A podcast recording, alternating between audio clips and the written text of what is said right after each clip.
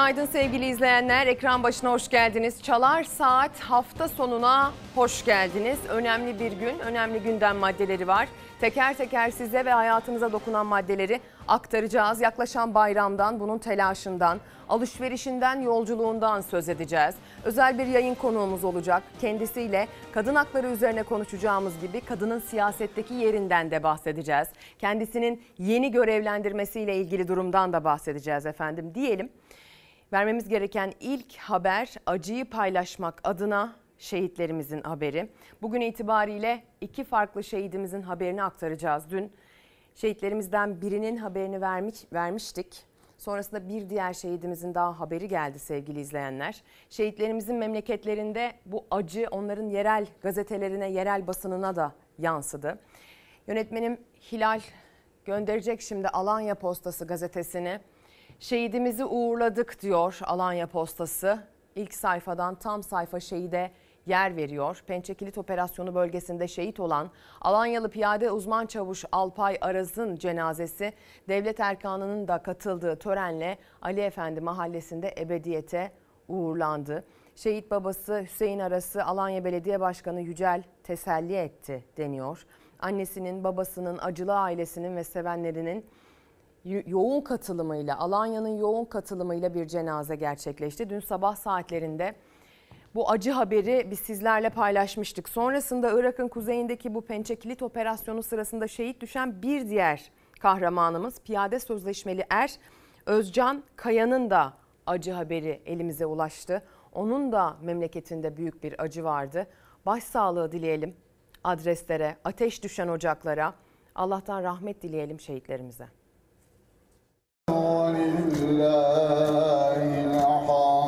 Pençekilit operasyonu bölgesinde teröristlerle girdiği çatışmada yaralanmıştı uzman çavuş Alpay Aras. Bir haftadır yaşam mücadelesi veriyordu. Şehit oldu. Türkiye şehidini son yolculuğuna uğurlarken onunla aynı gün yaralanan bir askerin daha acı haberi duyuruldu Milli Savunma Bakanlığı'ndan. Piyade sözleşmeli er Özcan Kaya da tedavi gördüğü hastanede şehit oldu.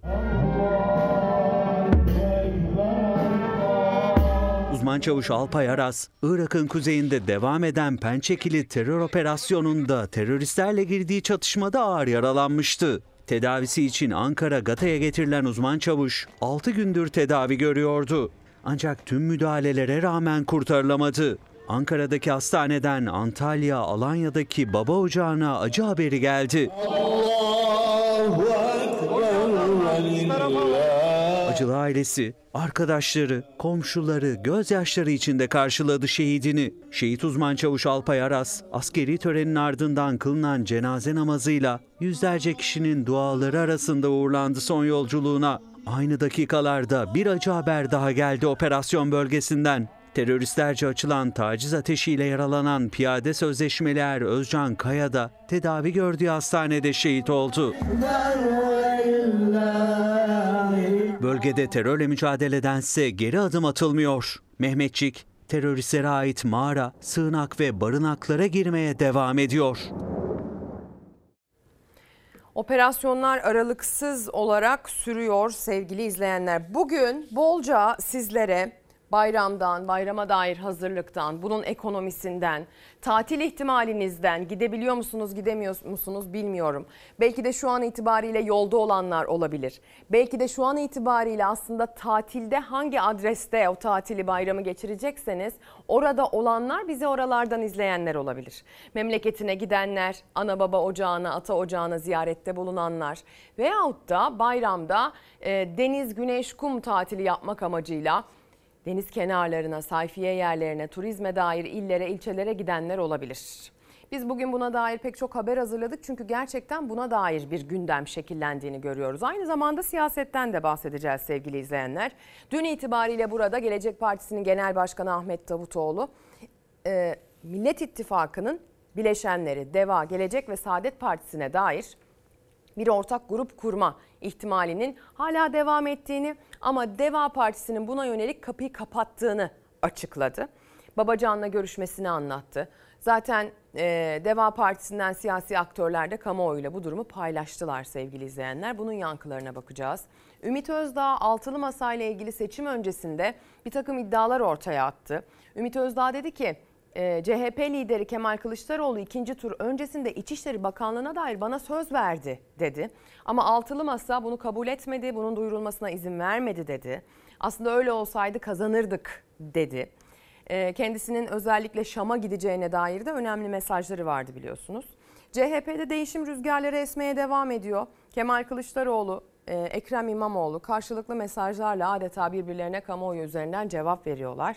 Bir yandan da aslında birbirlerine olan saygılarını korumaya çalıştıklarına da şahitlik ediyoruz. Siyasetin bu tarafı da yüz güldüren tarafı. Siyasetin yüz güldüren bir diğer tarafı siyasilerimizin e, yüzünün güldüğü ve karşı tarafı güldürdüğü bir takım diyaloglar içinde olması aynı zamanda. Ekrem İmamoğlu, İmamoğlu dün akşam saatlerinde bir programa katıldı. O programdan yansıyanlar da sosyal medya üzerinden belki elinize ulaşmıştır.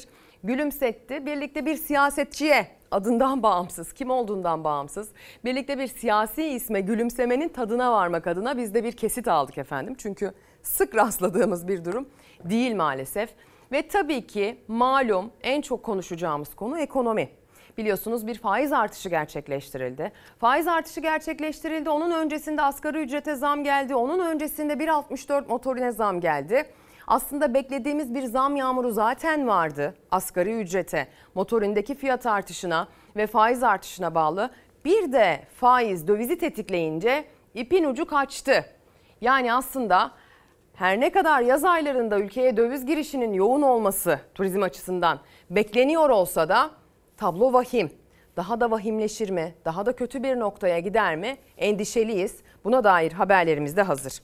Gecenin sıcak gelişmeleriyle başlamak gerekirse ilk adresimiz Gaziantep olacak. Katliam gibi bir kaza.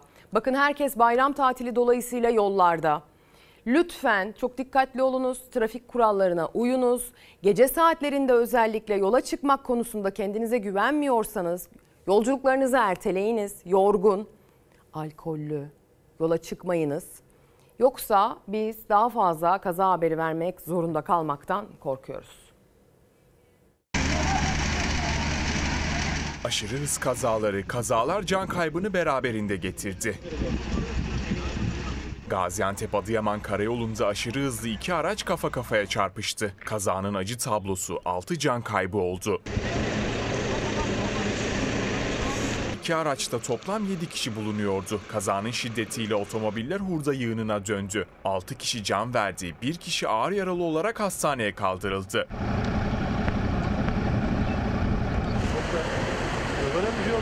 İstanbul Bağcılar'da ise İETT otobüsü park halindeydi. Direksiyon hakimiyetini kaybeden hafif ticari aracın sürücüsü otobüsü arkadan çarptı. Sabaha karşı meydana geldi kaza. Otobüsün içinde yolcu yoktu. Otomobilin içindeki 6 kişiden 4'ü ağır yaralandı. Yaralılar çevre hastanelere kaldırılırken hurda yığınına dönen araç çekiciyle kaza yerinden kaldırıldı. Havanın durumundan da bahsedeceğiz. Biliyorum hafta sonu olunca hava durumunun ne olduğu sizin için ayrı bir önem kazanıyor. Bayram tatili olunca havanın ne olduğu, ne durumda olduğu, günlük hava durumu bilgisi sizin için ayrı bir önem kazanıyor. Ama son döneme baktığımızda hani böyle son birkaç yıldır küresel iklim krizinin sonuçlarını yaşıyoruz demeyeceğim. Son 15 güne baktığımızda, son 20 güne baktığımızda özellikle yurdun muhtelif yerlerinde kuvvetli sağanak, sel, su baskını, çiftçilerin özellikle hasada çok yaklaşmış olduğu ürünlerinde yaşadığı ekonomik kayıp ve aynı zamanda şehirlerin altyapıları. Öyle bir noktaya geldi ki bu yağışlar, kuvvetli sağanak yağış geçişleri yer yer can alacak seviyeye geldi. Bu riski oluşturdu sevgili izleyenler. Çünkü anormal bir şekilde normallerin ötesinde beklenenin dışında bir rejimle seyrediyor günlük hava durumu. Şimdi isterseniz önce bir Giresun'a gidelim. Sonrasında dün itibariyle başka adreslerde nerelerde meteorolojik vakalar yaşandı ona bakacağız ama Doğu Karadeniz bölgesini etkisi altına aldı ve Giresun'da özellikle sel ve heyelana sebep oldu bu yağışlar. Ve hatta bu durum yerel gazetelere de yansıdı. Yeşil Giresun gazetesi sel Duroğlu'nu vurdu diye bir manşetle çıkmış bugün ve de neredeyse sayfanın tamamı diyebileceğim bir ölçüde konuyu e, ekrana taşımış, ilk sayfasına taşımış. Önceki gece şiddetli yağış sonrasında Duroğlu beldesinde yer yer heyelanlar meydana geldi. Bir ev çöktü, bir kişinin de kayıp olduğu bildirildi. Giresun'daki önceki gece yaşanan şiddetli yağış özellikle merkeze bağlı Duroğlu beldesinde büyük hasara yol açtı. Aşırı yağış Keşap ilçesinde de yer yer bazı yollarda tahribat yarattı deniyor. Vali Ünlü'den başarılı koordinasyon başlığı altına atılmış. Manşetin altına atılan başlık konuyla ilgili sevgili izleyenler. Gelin Giresun'a gidelim. Giresun bunu ilk defa yaşamıyor. Doğu Karadeniz bu kuvvetli sağanak yağışları ilk defa görmüyor. Uzmanlar defalarca uyardılar. Biz de hani meteoroloji mühendisi kimliğimizle dilimiz döndüğünce buradan bakın buradaki bu yağışların sayısı, sıklığı, şiddeti ve süresi artacak. Altyapıların hazırlanması lazım diye ben herhalde hiç söylemediysem 5 milyon kere falan söylemişimdir diye tahmin ediyorum. Beni boş verin. Hani ben söyledim siz yapmadınız demiyorum. Devletin meteorolojiye dair çok başarılı bir kurumu var. Onlar da söylüyorlar. E o zaman devlet buna dair bir planlama yap- yapsa bu insanlar da bu çileyi çekmesi olmaz mı?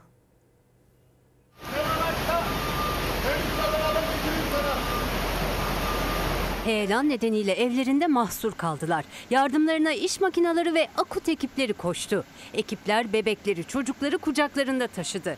Kapanan yoldan karşıya kepçe yardımıyla geçtiler. Selde mahsur kalanları kurtarmak için büyük mücadele verildi. İki tane 150-200 kiloluk taş çok suratlı geldi. Bir tanesi geldi eve vurdu. Doğu Karadeniz bölgesini etkisi altına alan sağanak Giresun'da sel ve heyelana neden oldu. Özellikle Duroğlu beldesi büyük zarar gördü yağıştan. Dağlardan düşen toprak parçaları beldede sokak aralarını doldurdu. Bir kişi kayıp. Fındık bahçesinde ahşap kulübe içinde kalan Rıdvan Coşer'e arama çalışmaları sürüyor. 5 kişilik bir aile vardı, iki çocuk. Onun e, bir tanesi hastaneye gitti. Ç- Çocuklarını kurtarırken e, ar- ayakları sıkışmış galiba. Şu anda hastanede. Çoğu yollarımız kapalı şu anda. Köy yolları kapandı, evleri su bastı. Araçlar toprak altında kaldı. Büyük maddi hasar oluştu. Yaralananlar oldu. merdivenle indim aşağı. Şu anda siz çıktınız, eşiniz ve iki Evet, çocuğunuz çocuğum içeride. içerideler. 112 ve AFAD'ımıza gelen ihbarlar 60 sel ve su baskını ihbarı, e, 24 mahsur kalma. Trabzon'un Yomra ilçesinde de heyelan nedeniyle 3 ev tedbir amacıyla boşaltıldı. Erzurum, Kars, Ardahan, Ağrı, Erzincan ve Artvin çevreleri, Gümüşhane'nin kuzeyiyle Trabzon'un ve Rize'nin iç kesimlerinde gök gürültülü sağanak bekleniyor. Meteoroloji sel, su baskını ve heyelan uyarısı yaptı. Bugün hemen bakalım kuvvetli sağanak yağış ihtimalinin olduğu yerlere Nazlı Yere Basmaz haberde aktarmış ama bugün biz de söyleyelim. Dün de bahsetmiştik yağışlar cuma itibariyle doğuya çekilecek. Cumartesi itibariyle doğuda biraz kalıcı olacak ama giderek zayıflayacak etkisini yitirecek diye. Bakın zaten haritamda öyle söylüyor. Bugün itibariyle bu yağışlar yurdun en doğusuna, Doğu Karadeniz'in en doğusu, Doğu Anadolu bölgesinin en doğu hattında kuvvetli sağanak yağış ihtimali var bugün yine. Ama giderek etkisi zayıflayacak yağışlar bunlar. Bakın artık yaz döneminde görmeye alıştığımız bir gökyüzü tablosu. Nerede kaldın kardeşim sen diye sormak lazım buna. Güneydoğu Anadolu bölgesinde aşırı sıcak uyarısı var. Aslında bu da Güneydoğu Anadolu bölgesinin e, normali. Zor biliyorum ama bölge halkı bunu biliyor ki bu aslında onların olmazsa olmazı. Bir de bu işaretleri önümüzdeki günlerde bolca şu bölgede göreceğiz. Bakın e, Ege bölgesinin güneyi Akdeniz bölgesinin batısı iç kesimleriyle birlikte Denizli'yi, Isparta'yı, Burdur'u da içine alabilir. Ama özellikle kıyıda Muğla'sında, Antalya'sında, Aydın'ında aşırı sıcaklar etkili olmaya başlayacak. Çünkü önümüzdeki günler itibariyle aslında bu yağışlı ve serin hava rejimi etkisini yitirecek. Yaz normalleri artık geliyor. Hani mesela 25 derece gibi seyreden sıcaklıklar İstanbul'da 30'a vuracak. E, sonrasında tabii İstanbul'un 30 olduğu gün siz varın düşün İzmir'in e, kaç olduğunu, Antalya'nın kaç olduğunu. Zaten biliyorsunuz iç kesimler de yine benzer şekilde bir e, normaller seviyesine hatta yer yer normallerin üzerine çıkma eğilimine geçecek. Peki bayramda hiç yağmur yağmayacak mı Ezgi diye soracak olursanız bugünden bakıldığında çarşamba perşembe günlerinde böyle Karadeniz'de, iç batı Anadolu'da böyle yer yer hafif yağış geçişleri var. Şimdiden aman dikkat edin sağanak geliyor gibi bir uyarı vermeyi gerektirmiyor bu yağışlar. Ama tabii ki birkaç gün öncesinde özellikle meteorolojinin uyarılarına dikkat etmek lazım. Günlük takip etmenin önemi de aslında bu iklim değişimi krizle birlikte artıyor. Günlük takip etmezseniz 5 gün önce olmayan uyarıyı bir gün önce kontrol etmediğiniz için bir gün önce uyarıya dönüşmüştür mesela o yağışla ilgili durum. Kontrol etmediğiniz için hazırlıksız yakalanabilirsiniz. Bakın Allah korusun Giresun'da neredeyse cana kastediyor. Kayıp bir kişiden bahsediliyor çünkü. Şimdi devam edelim. Bayramın yoğunluğundan bahsetmek zorundayız bir de. Bu gazetelere de yansıyan bir yoğunluk durumu söz konusu sevgili izleyenler.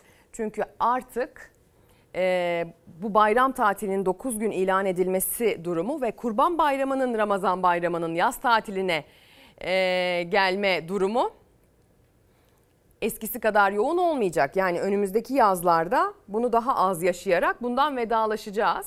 O yüzden bu 9 günlük bayram tatilinin bir de yaz tatiline denk gelmiş olması insanların değerlendirmek istediği bir durum. Hürriyet gazetesine bakalım. Manşetinde ne diyor Hürriyet?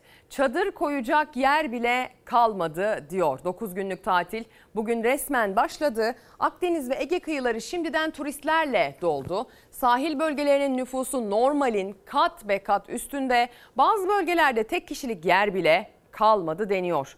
Bakın hem kalabalıktan bahsediyor hem de yolculuktan bahsediyor. Koridorda yolculuğa ceza kesiliyor. Her gün yüzlerce otobüsün Türkiye'ye dağıldığı İstanbul'da aralıksız denetim yapılıyor. Otobüs koridorlarında ya da merdivenlerde yolcu taşıyan araçlara ceza kesiliyor. Zaten bunu asla tercih etmeyin. Yol uzun bunlara dikkat edin diyor. Planlamanızı iyi yapın. Aracın bakımı çok önemli. Yolda yiyecek içeceklerinizi sağlık durumunuza göre seçin. Uygun olması gerekiyor diyor. Direksiyonda kendinizi ispatlamaya çalışmayın. Sık sık mola verin. Hızınızı yola ve hava şartlarına göre ayarlayın. Şerit disiplini ve takip mesafesi de kazalardan korunmak adına dikkat edilmesi gereken önemsiz görülen ama hayat kurtaran kurallar. Şerit takibi, mesafe, e, gece saatlerinde yola çıkacaksanız yorgunluk, uykusuzluk ya da alkol. Bunlara dikkat etmeniz lazım sevgili izleyenler. Aman dikkat diyelim. Bayramın yollardaki yoğunluğuyla devam ediyoruz.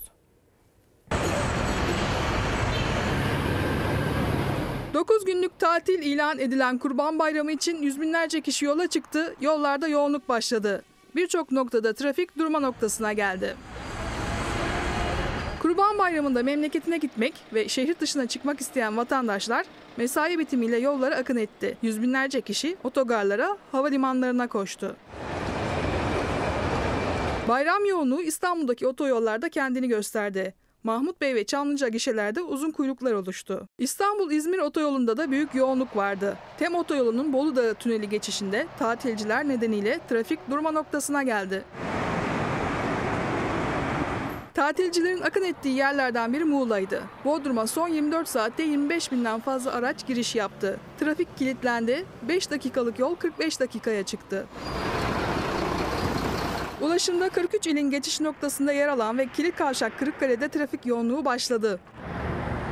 Birçok şehirde İl Emniyet Müdürlüğü trafik ekipleri yaşanabilecek kazalara karşı önlemler aldı. Kentin giriş çıkış noktalarına sağlık ekipleri konuşlandırıldı. Polis trafik ekipleri yol ve sürüş güvenliğine dikkat çekti. Sürücülerin vatandaşlara dikkatli olmaları ve trafik kurallarına uymaları için uyardı. Denetimler sıklaştırılıyor, buna dair önlemler alınmaya çalışılıyor ama bu bir kültür. Trafik dediğiniz mesele bir kültür sevgili izleyenler. Özellikle direksiyonun başına geçen kişi böyle bir güç yönetimiyle ilgili bir sıkıntı yaşıyor bence. Bence trafikte egolar çok ciddi devreye giriyor. Mesela evde eşinizle kavga ettiniz, hırslandınız, içinizde kalanlar oldu söyleyemediniz. Direksiyonda ona göre tavrınız bence değişebiliyor. Ya da mesela iş yeriyle ilgili sıkıntınız var. İşte ne bileyim ekonomik derdiniz var. Allah korusun ama sağlık sıkıntınız var sevdiklerinizle ilgili. Bunların hepsi bence trafikteki tavrınızı belirliyor. Ama trafik başlı başına aslında bir kültür. Yani sizin günlük psikolojinizi asla yansıtmamanız gereken bir yer. Dolayısıyla bu kültüre sahip olmadığımız sürece böyle trafik kazaları oranları e, açıklandığında ülkemizi madalya madalya almış şekilde görme ihtimalimiz maalesef artıyor. O yüzden lütfen rica ediyorum ben biz birkaç gün daha buralardayız.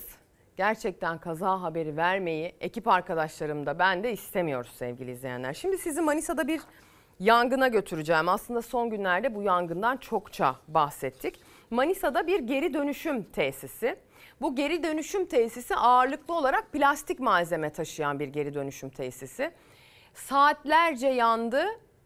Alevleri artık göğe ulaştı. Dumanları sadece Manisa'yı değil İzmir'e kadar gitmek suretiyle Ege bölgesinin bir kısmını sardı. Bir de malzeme plastik olunca yanan malzeme. Ee, ortaya çıkardığı zehirli gazlar da ona göre oluyor. Ya da yanma ihtimali, tutuşma süresi de ona göre oluyor. Manisa'daki bu yangın dolayısıyla sorumlulara, sahiplerine ceza kesildi. Sebep çevreye verdikleri kirlilik.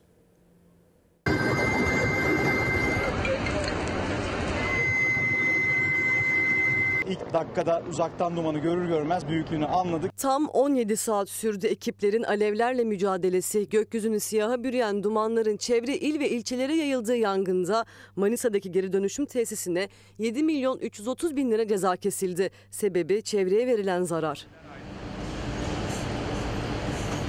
Manisa'da organize sanayi bölgesinde bir geri dönüşüm fabrikasının deposunda çıktı yangın. Kimyasal atıkların ve plastiklerin bulunduğu alanda başladı. Patlamalarla birlikte alevler 85 dönüm araziyi kaplayan tesisin tamamını sardı. Poliüreten ürünler bunlar. Buzdolabı köpükleri. Manisa Büyükşehir Belediyesi İtfaiye Daire Başkanı Gürhan İnal yanan maddelerle ilgili bilgi verdi. Can kaybı ve zehirlenen kimsenin olmadığını açıkladı.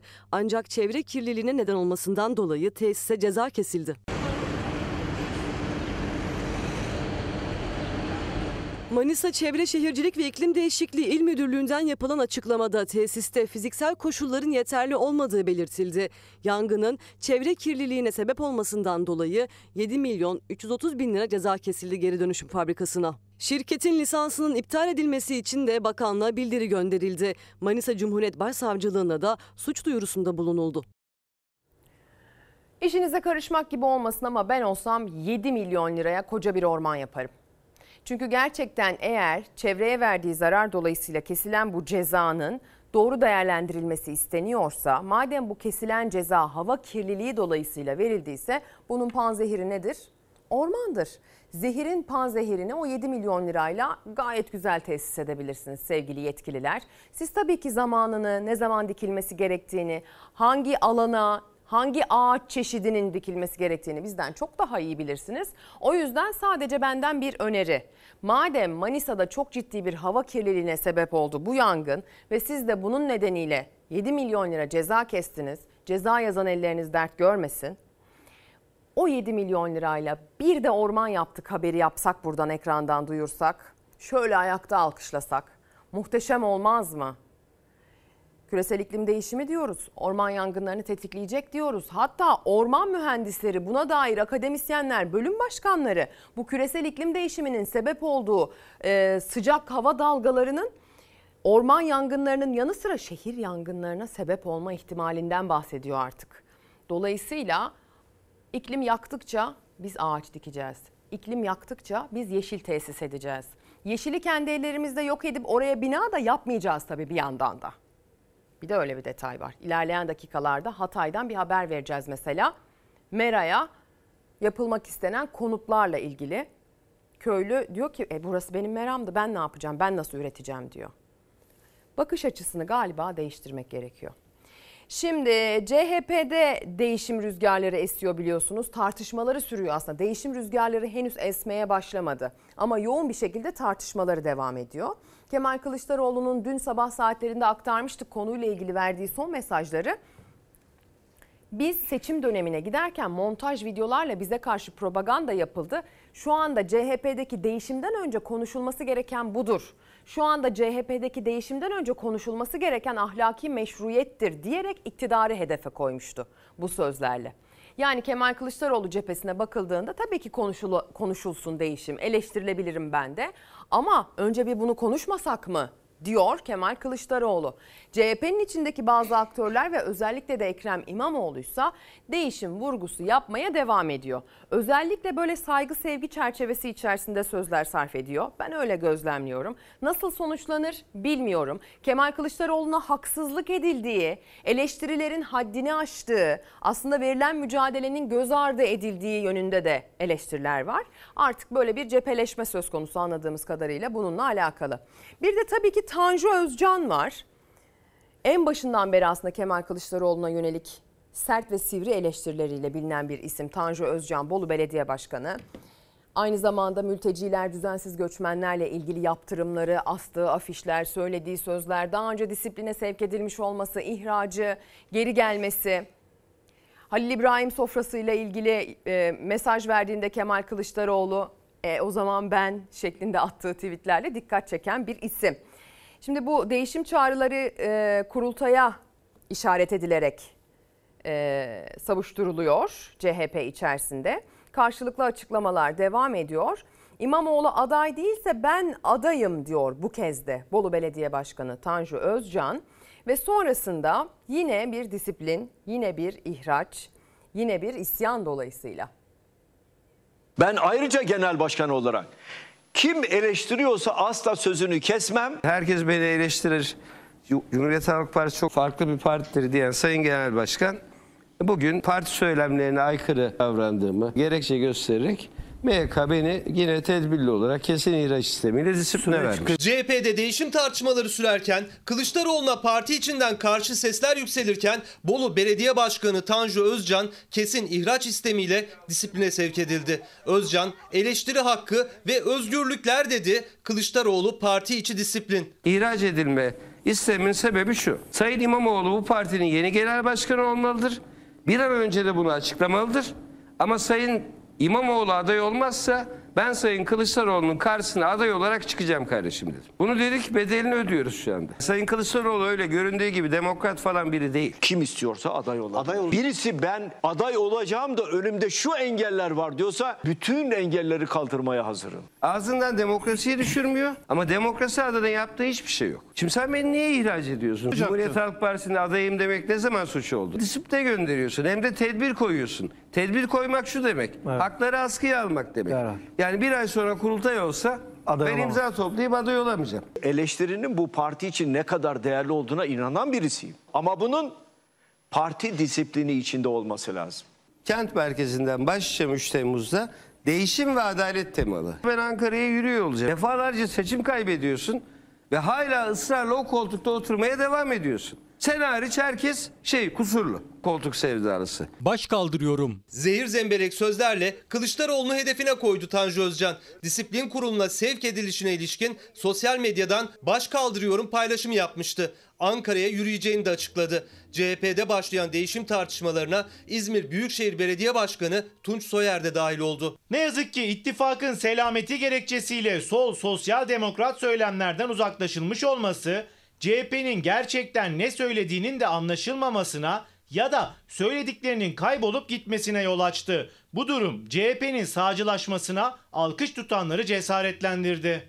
Şuraya kaydı buraya kaydı. Biz bir yere kaymadık. Zafer değil yenilgi öğretir. CHP'nin eksikleri ve kusurları olduğundan bir değişime ihtiyaç duyulduğundan şüphemiz yok. Biz ayrılıktan değil beraber olmaktan yanayız. Birlikte olmaktan yanayız. Aynı hedefe yürümekten yanayız. Türkiye'nin Cumhuriyet Halk Partisi'ne ve Sayın Kılıçdaroğlu'na her zamankinden daha çok ihtiyacı var. Zaman Cumhuriyet Halk Partisi'ne ve Sayın Kılıçdaroğlu'na destek verme zamanı. Türkiye Değişim Partisi olarak CHP'ye katılma kararı alan Kılıçdaroğlu'yla buluşan CHP Erzincan Milletvekili Mustafa Sarıgül'ün Kılıçdaroğlu'na destek açıklaması. İzmir Büyükşehir Belediye Başkanı Tunç Soyer'in de değişim isteği. CHP'de sular durulmuyor. Rusya'da bir kalkışma var bu arada. Kalkışma diyorum. Bizdeki jargonuyla söylüyorum biliyorsunuz 15 Temmuz'da yaşamıştık biz de geçtiğimiz yıllarda. Ee, Rusya'da da askeriye içerisinde bir darbe girişimi denilebilecek bir hareketlenme yaşanıyor dün gece saatlerinden bu yana.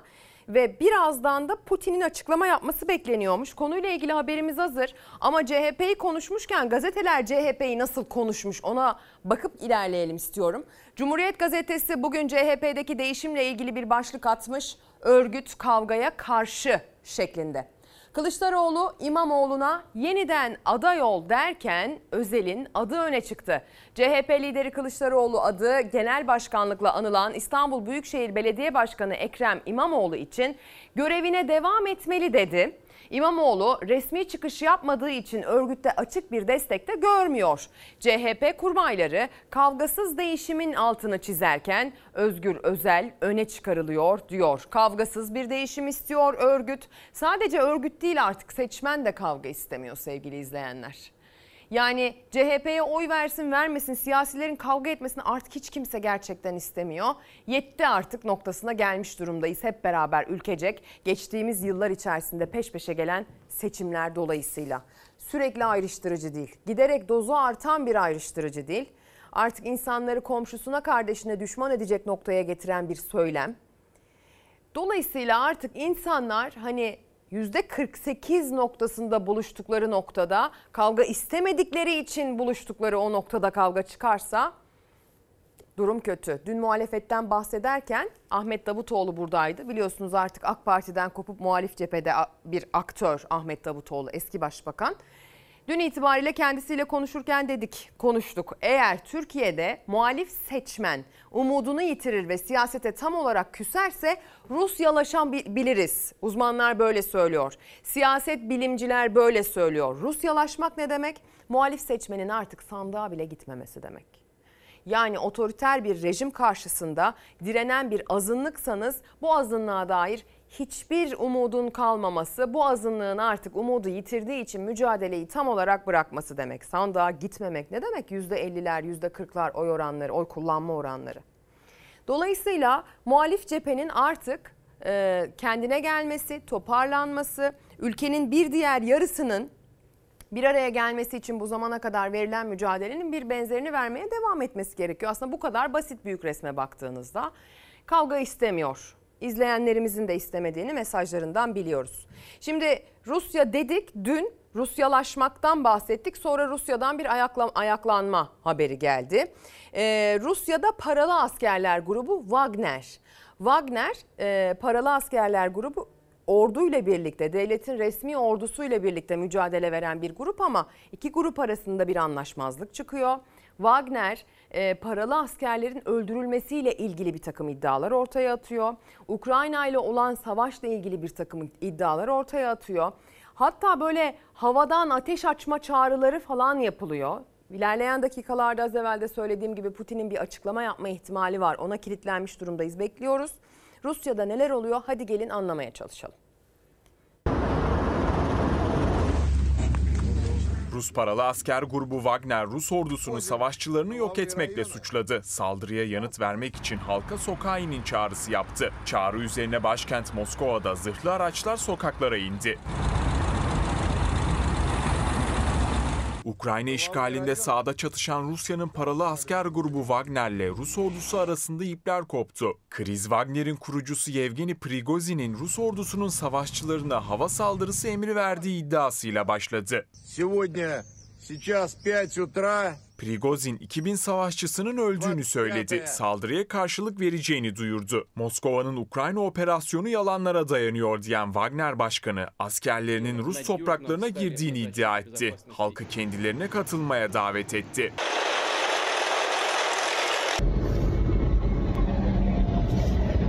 Rusya Savunma Bakanlığı Prigozhin'in suçlamalarının gerçeğe uymadığını ve bir provokasyon olduğunu açıkladı. Wagner liderinin çağrısına karşı silahlı isyan suçlamasıyla dava açtı. Başkent Moskova ve bazı bölgelerde güvenlik önlemleri arttırıldı. Zırhlı araçlar sokaklara indi. Gün içerisinde konuyla ilgili uzmanlar bu durumu değerlendirecekler. Neyin ne olduğu aslında daha da netleşecek. Şimdi istihbari bilgiler var. Böyle e, basına yansıdığı kadarıyla size aktarabiliyoruz ama işin içinden iş çıkacak belli ki. Bu ne kadar ciddiye alınması gereken bir direniş, e, nasıl bir sonuca doğru gider? Bugün aslına bakarsanız gidişat bayağı bir şekillenecektir. Putin'in yapacağı açıklamayı biz de takipte olacağız sevgili izleyenler. Rusya'da hem müttefikimiz hem de yakın komşumuz diyebileceğimiz bu e, ülkede e, biliyoruz ki yönetim şekli son derece baskıcı ve e, otokratik. Bakalım nasıl bir sonuca gidecek bu durum. Şimdi biz gelin isterseniz Karadeniz'e doğru gidelim. Ee, Karadeniz'de Çaykur işçilerinin bir tepkisi var. Ee, bu tepkiyi de oy verdikleri partinin il başkanlığında dile getiriyorlar. Çünkü aslında oradan da söz almışlar. Ee, ama aldıkları söz yerine gelmemiş. Söz veren sözünü tutmamış. Üstelik bir de söz veren polisi arıyor yani. Gelin diyor bunları alın. İş emniyete intikal etti. AK Parti her şeyi istemiyor bizim. Niye istemiyor? AK Parti'ye, AK Parti'ye her şey gerekeni yaptık, her şeyi yaptık. Oy vere vere ellerimiz yoruldu. Ya bir de biraz da bizi dinlesinler ya. Bakın bu saat itibariyle şu alanda istenmiyorsunuz. Verilen söz tutulmadığı gibi bir de o söz için oy verdikleri partinin il başkanlığından kovuldular. Çaykur'da mevsimlik olarak çalışan ve kadro bekleyen işçiler AK Parti Rize İl Başkanlığından polis zoruyla çıkarıldı. İki işçi de gözaltına alındı. Partiden bu olay çıktı arkadaşlar. Bizi kale almıyorlar. İşgal nedeniyle polis olaya el koyacak. Ya biz bir yere işgal ettiğimiz Kendi evimiz değil mi abi? Neyini işgal edeceğiz ya? Şekere, ormana kadro sözü verildi ve kadroya geçiş yapıldı. Halen daha bizim hakkımız olan kadroyu neden vermiyorlar? Arkadaşlarıma gereken çalışmayı yapmaları için talimatı verdim. Yeter ki biz aramıza kimseyi sokmayalım. Seçimden önce Rize'de düzenlediği mitingde aramıza kimseyi sokmayalım demişti Cumhurbaşkanı Erdoğan ama Çaykur işçileri ve AK Parti temsilcileri arasına polis girdi. İşçiler kadro beklentilerini bir kez daha dile getirmek, verilen söz için İl Başkanı Hikmet Ayar'la görüşmek istemişti.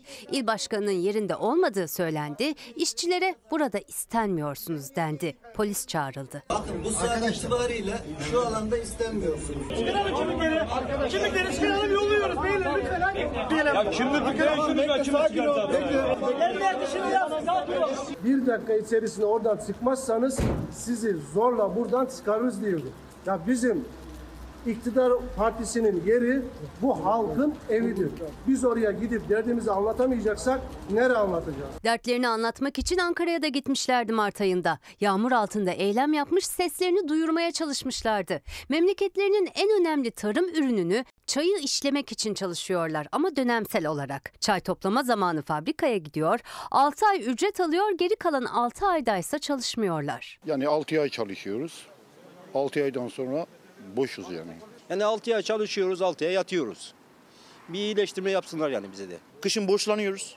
Yazın da çalıştığımızda borçlarımızı kapatmaya, kredi kartlarımızı kapatmaya çalışıyoruz. Cumhurbaşkanımızın vermiş olduğu sözü yerine getirilmesini istedik sadece. Bir kez daha taleplerini hatırlatmak için gittikleri AK Parti Rize İl Başkanlığından yine hüsranla çıktı Çaykur işçileri. Gözaltına alınan iki işçi de serbest bırakıldı. Mesajlarınız da geliyor sevgili izleyenler. Ruhi Becenek yine ekran başında. Günaydın. Hani devlet herkesin hayatını beden ve ruh sağlığı içinde sürdürmesini sağlardı. Hani halk sağlığının korunması ve geliştirilmesi, hastalık risklerinin azaltılması ve önlenmesi gerekirdi. Gıda kontrol sorumluları gıdayı kontrol etmeyin diye talimat verirse anayasa ve yasalara karşı çıkmış, kendi varlık amacını inkar etmiş olmaz mı? Rica ediyorum lütfen akıl ve beden sağlığımızla oynamasınlar artık. Sağlıklı, mutlu bir hafta diliyorum diyor Ruhi Becenek. Ee, bir yeni kanun çıktı. İçerisinde et varsa eğer bir takım gıdaya dair kontrollerden muaf tutulabilecek gıda ürünleri diye zannedersem Ruhi Bey bundan bahseden bir mesaj göndermiş. Pek çok mesaj var. İyi yayınlar hanım kızım mesajını Mustafa Ako'ya göndermiş Eskişehir'den. Ee, vatandaş şokta gelen bayramın bile farkında değil. Bıktık diyen vatandaş var ya bıkkınız hem de çok diye bir mesaj göndermiş. Bir izleyicimiz de tabii herkes bizi böyle ah canım cicim diye seven mesajlar, övgü dolu mesajlar göndermiyor. Ya da herkes ülkesiyle memleketiyle ilgili duyduğu sıkıntıdan dert yanan mesajlar göndermiyor. Mesela Abdullah Öngören e, Facebook kullanıcısıymış kendisi. Sizin haberlerinizi keyfim yerine gelsin diye izliyorum. Nasıl güzellemeler muhalefete diyor. Ben muhalefeti güzellemiyorum arkadaşlar. Muhalefet kendi içerisinde bir kavga dövüş yaşıyor. Bıktık diyorum yani artık istemiyor diyorum kitle. Hiçbir siyasinin kavga etmesini istemiyoruz diyorum. Bunun neresinden güzelleme çıkartıyorsunuz bilmiyorum. Yeter daha fazla dayanamıyorum senin yalanlarına. Tam bir yalan makinesi gibisin demiş Abdullah Öngören. Sevgi ve selamlarımızı gönderiyoruz Abdullah kardeşimize. Hepimiz aynı toprağın yurttaşlarıyız demekten başka öteye gitmek istemiyorum açıkçası. Bunu unutmayalım. Birkaç tane de kitap önereyim. Şöyle birazcık psikolojimiz düzelsin diye şöyle bak. Şundan bahsederek başlayayım kitapları tanıtmaya. Psikolojik sağlamlık Ayşe Bilge Selçuk, Profesör Doktor Ayşe Bilge Selçuk benim şahsi olarak da takip ettiğim bir isimdir. Çocuktan yetişkine her yaşta psikolojik sağlamlık kitabını kaleme almış. İlgiyle okuyacağım bir kitap olacak. Kalemine sağlık diyelim.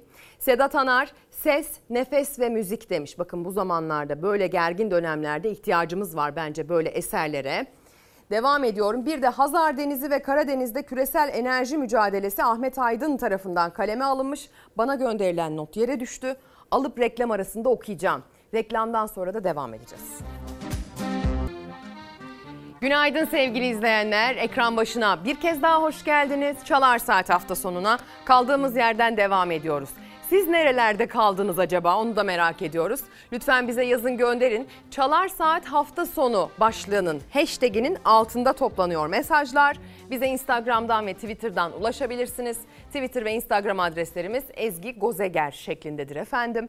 Bize nerede olduğunuzu, nerede kaldığınızı, bayramda ne yapacağınızı, tatile memlekete gidip gidemediğinizi, yolculuğunuzun durumu, yollara dair gözleminizi, bayrama dair ekonominizi yazıp gönderebilirsiniz. Biz de buna dair pek çok haber aktaracağız. Siyasetin günlük çekişmelerinin gerçek yaşama değen konu başlıklarını e, arka plana atmasına izin vermeden hazırladık akışımızı. Yani hayatınıza bizzat dokunan, direkt dokunan, dolaylı değil direkt olarak dokunan pek çok konu başlığımız da burada olacak siyasetin günlük tartışmalarına da bakacağız tabii ki. İktidarıyla, muhalefetiyle siyasiler ne demiş, ne yapmış, ne yapmayı planlıyor. Bunların hepsini de bir vatandaş, bir yurttaş olarak bilmek durumundayız. Biz birer haberci, birer gazeteci olarak sizlere aktarmak, sizin aynanız olmak durumundayız. Dolayısıyla aslında zengin bir içerik sunmayı sürdüreceğiz. Aynı zamanda son dönem Meclis Başkan Vekili olan e, CHP Denizli Milletvekili olarak tanıdığımız, CHP Genel Başkan Yardımcılığı görevlerinde tanıdığımız, bu titriyle burada ağırladığımız bir kadın siyasetçi. E, burada olacak Gülizar Biçer Karaca. Onunla meclisi konuşacağız.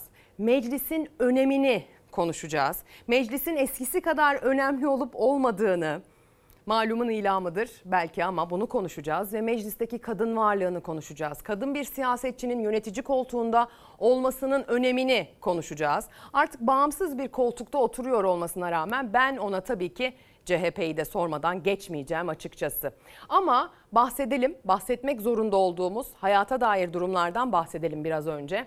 Havanın durumundan biraz bahsettik. Giresun'daki sel özelinde bugün itibariyle risklerin ne olduğunu, bayram itibariyle yağış ihtimalinin ne olduğunu, geçtiğimiz haftaya kıyasla önümüzdeki haftanın ne olacağını söyledik. Ama sadece Giresun'la sınırlı değildi sel su baskını ve taşkınlar. Volkan gitti gitti. Ya Allah ya Bismillah.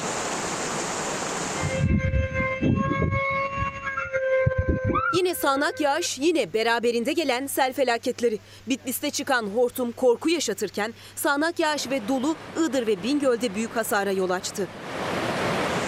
Çık! Bingöl'ün Solhan ilçesinde Asmakaya köyü sel felaketi yaşadı. Saat 17 sıralarında aniden bir yağmur bastı, bir dolu yağdı. Üç defa da aynı mağduriyeti yaşıyoruz. Dört tane büyükbaş hayvanımız telef oldu. Yaklaşık 5-6 tane bostanımız gitti. Köy insan giriş çıkışları zaten kapalı. Hayvanlar öldü, ekili alanları, meraları, ahırları, evleri su bastı. Dere yatağının dar olması nedeniyle sel suları köyü su altında bıraktı. Allah.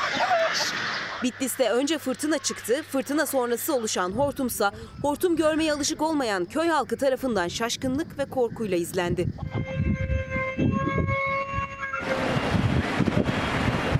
Abi sel geldi hep duvarların altından.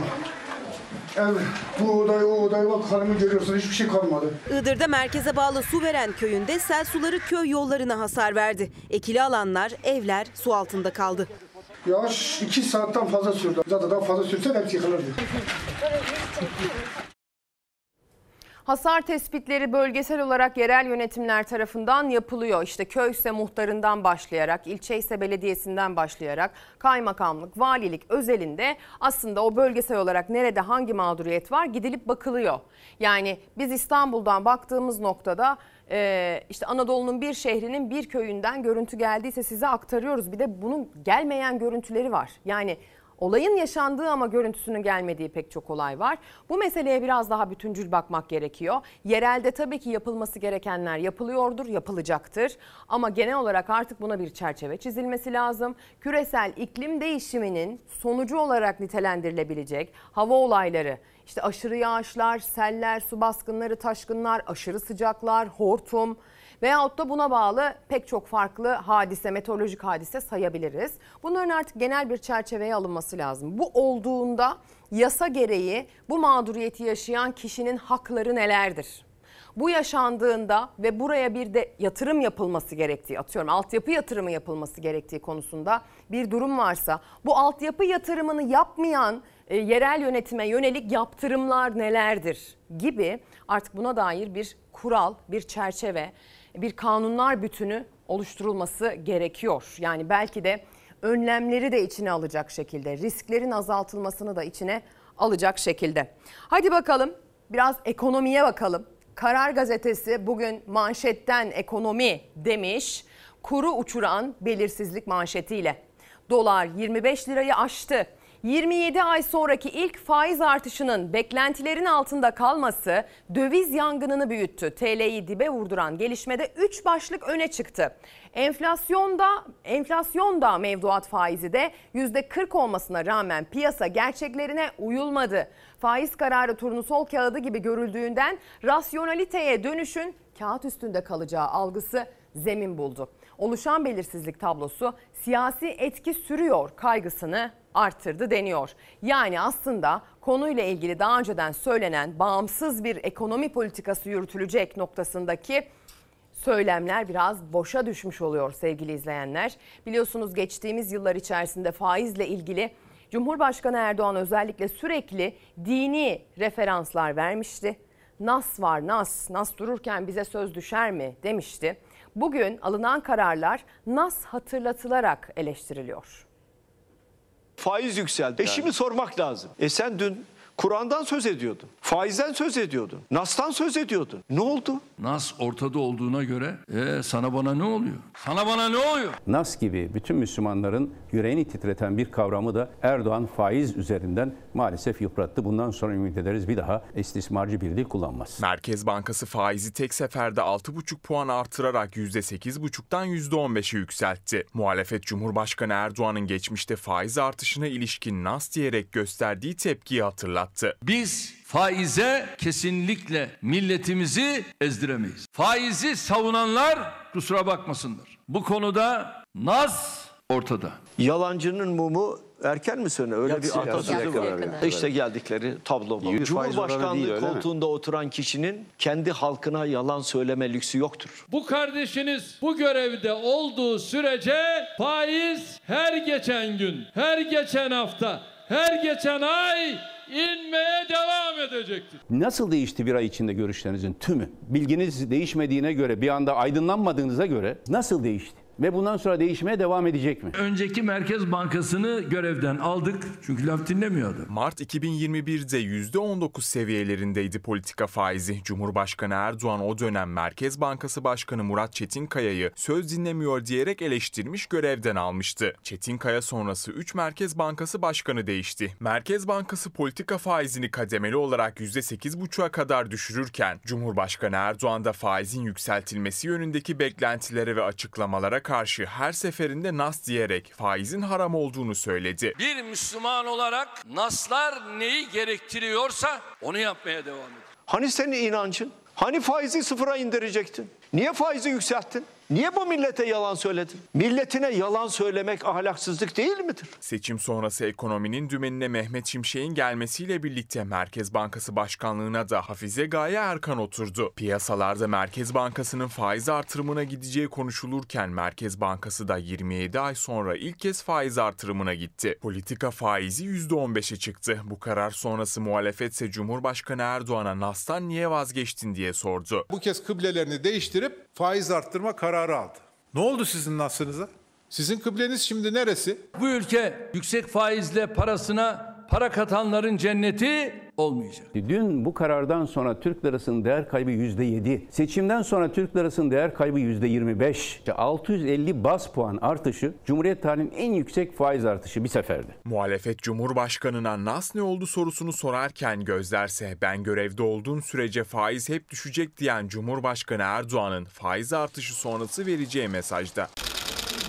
Dövizde kur artışları endişeleri beraberinde getirirken Birleşik Arap Emirlikleri'nde ekonomi zirvesi gerçekleşti. Cumhurbaşkanı Yardımcısı Cevdet Yılmaz ve Hazine ve Maliye Bakanı Mehmet Şimşek, Birleşik Arap Emirlikleri Devlet Başkanı Muhammed Bin Zayed El Nahyan'la görüştü. İki heyetin karşılıklı yer aldığı salonda iki ülke arasındaki ekonomik işbirliği görüşüldü.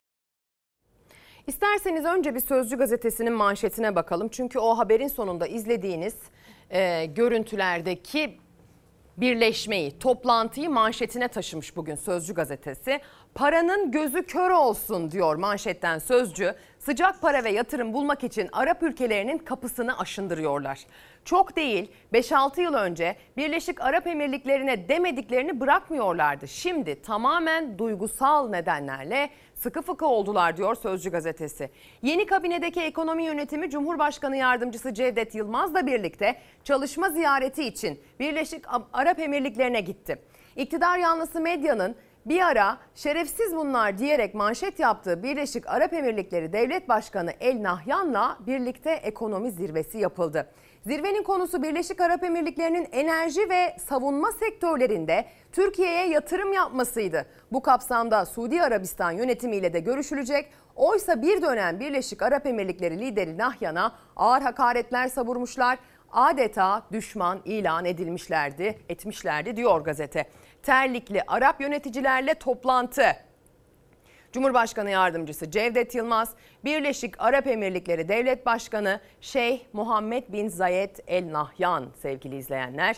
Terlikli detayı da bugün değerlendirilmiş sözcüde. Hadi gelin şimdi o zaman biraz daha işi daraltalım.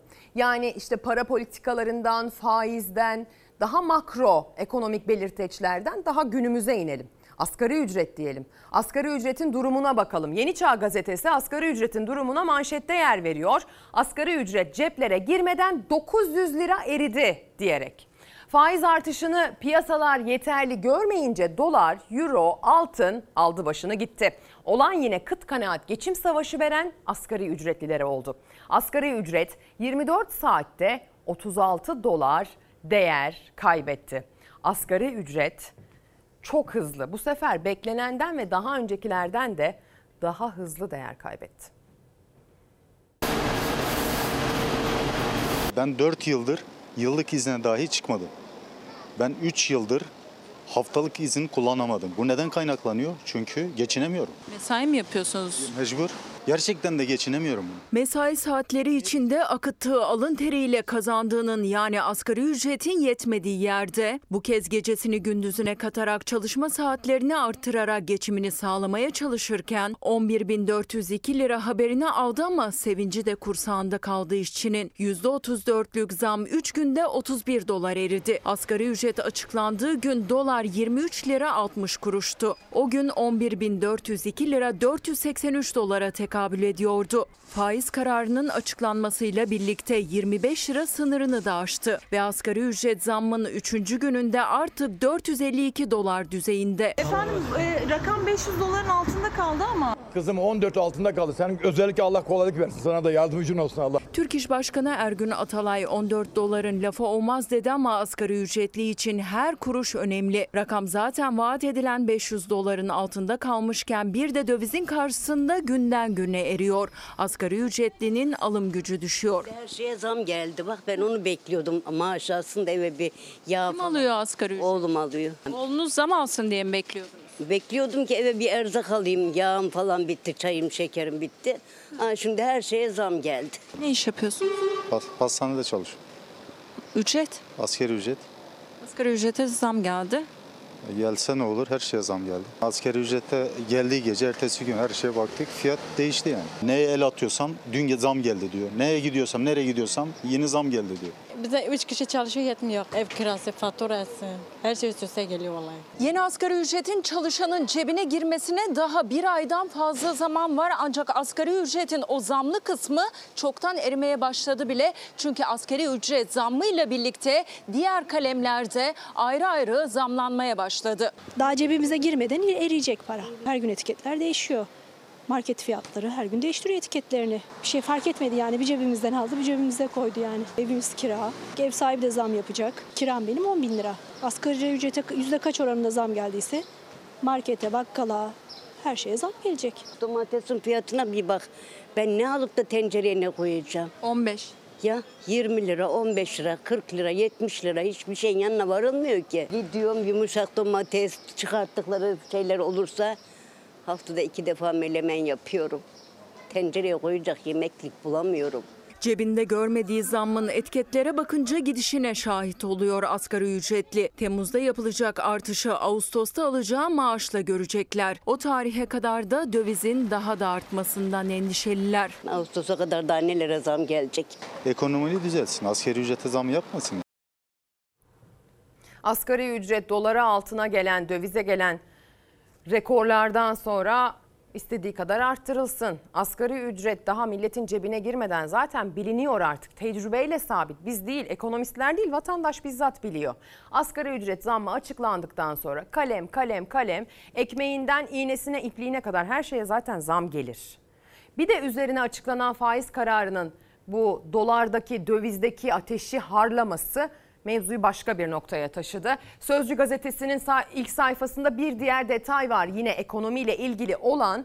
Bakın ne diyor Sözcü gazetesi?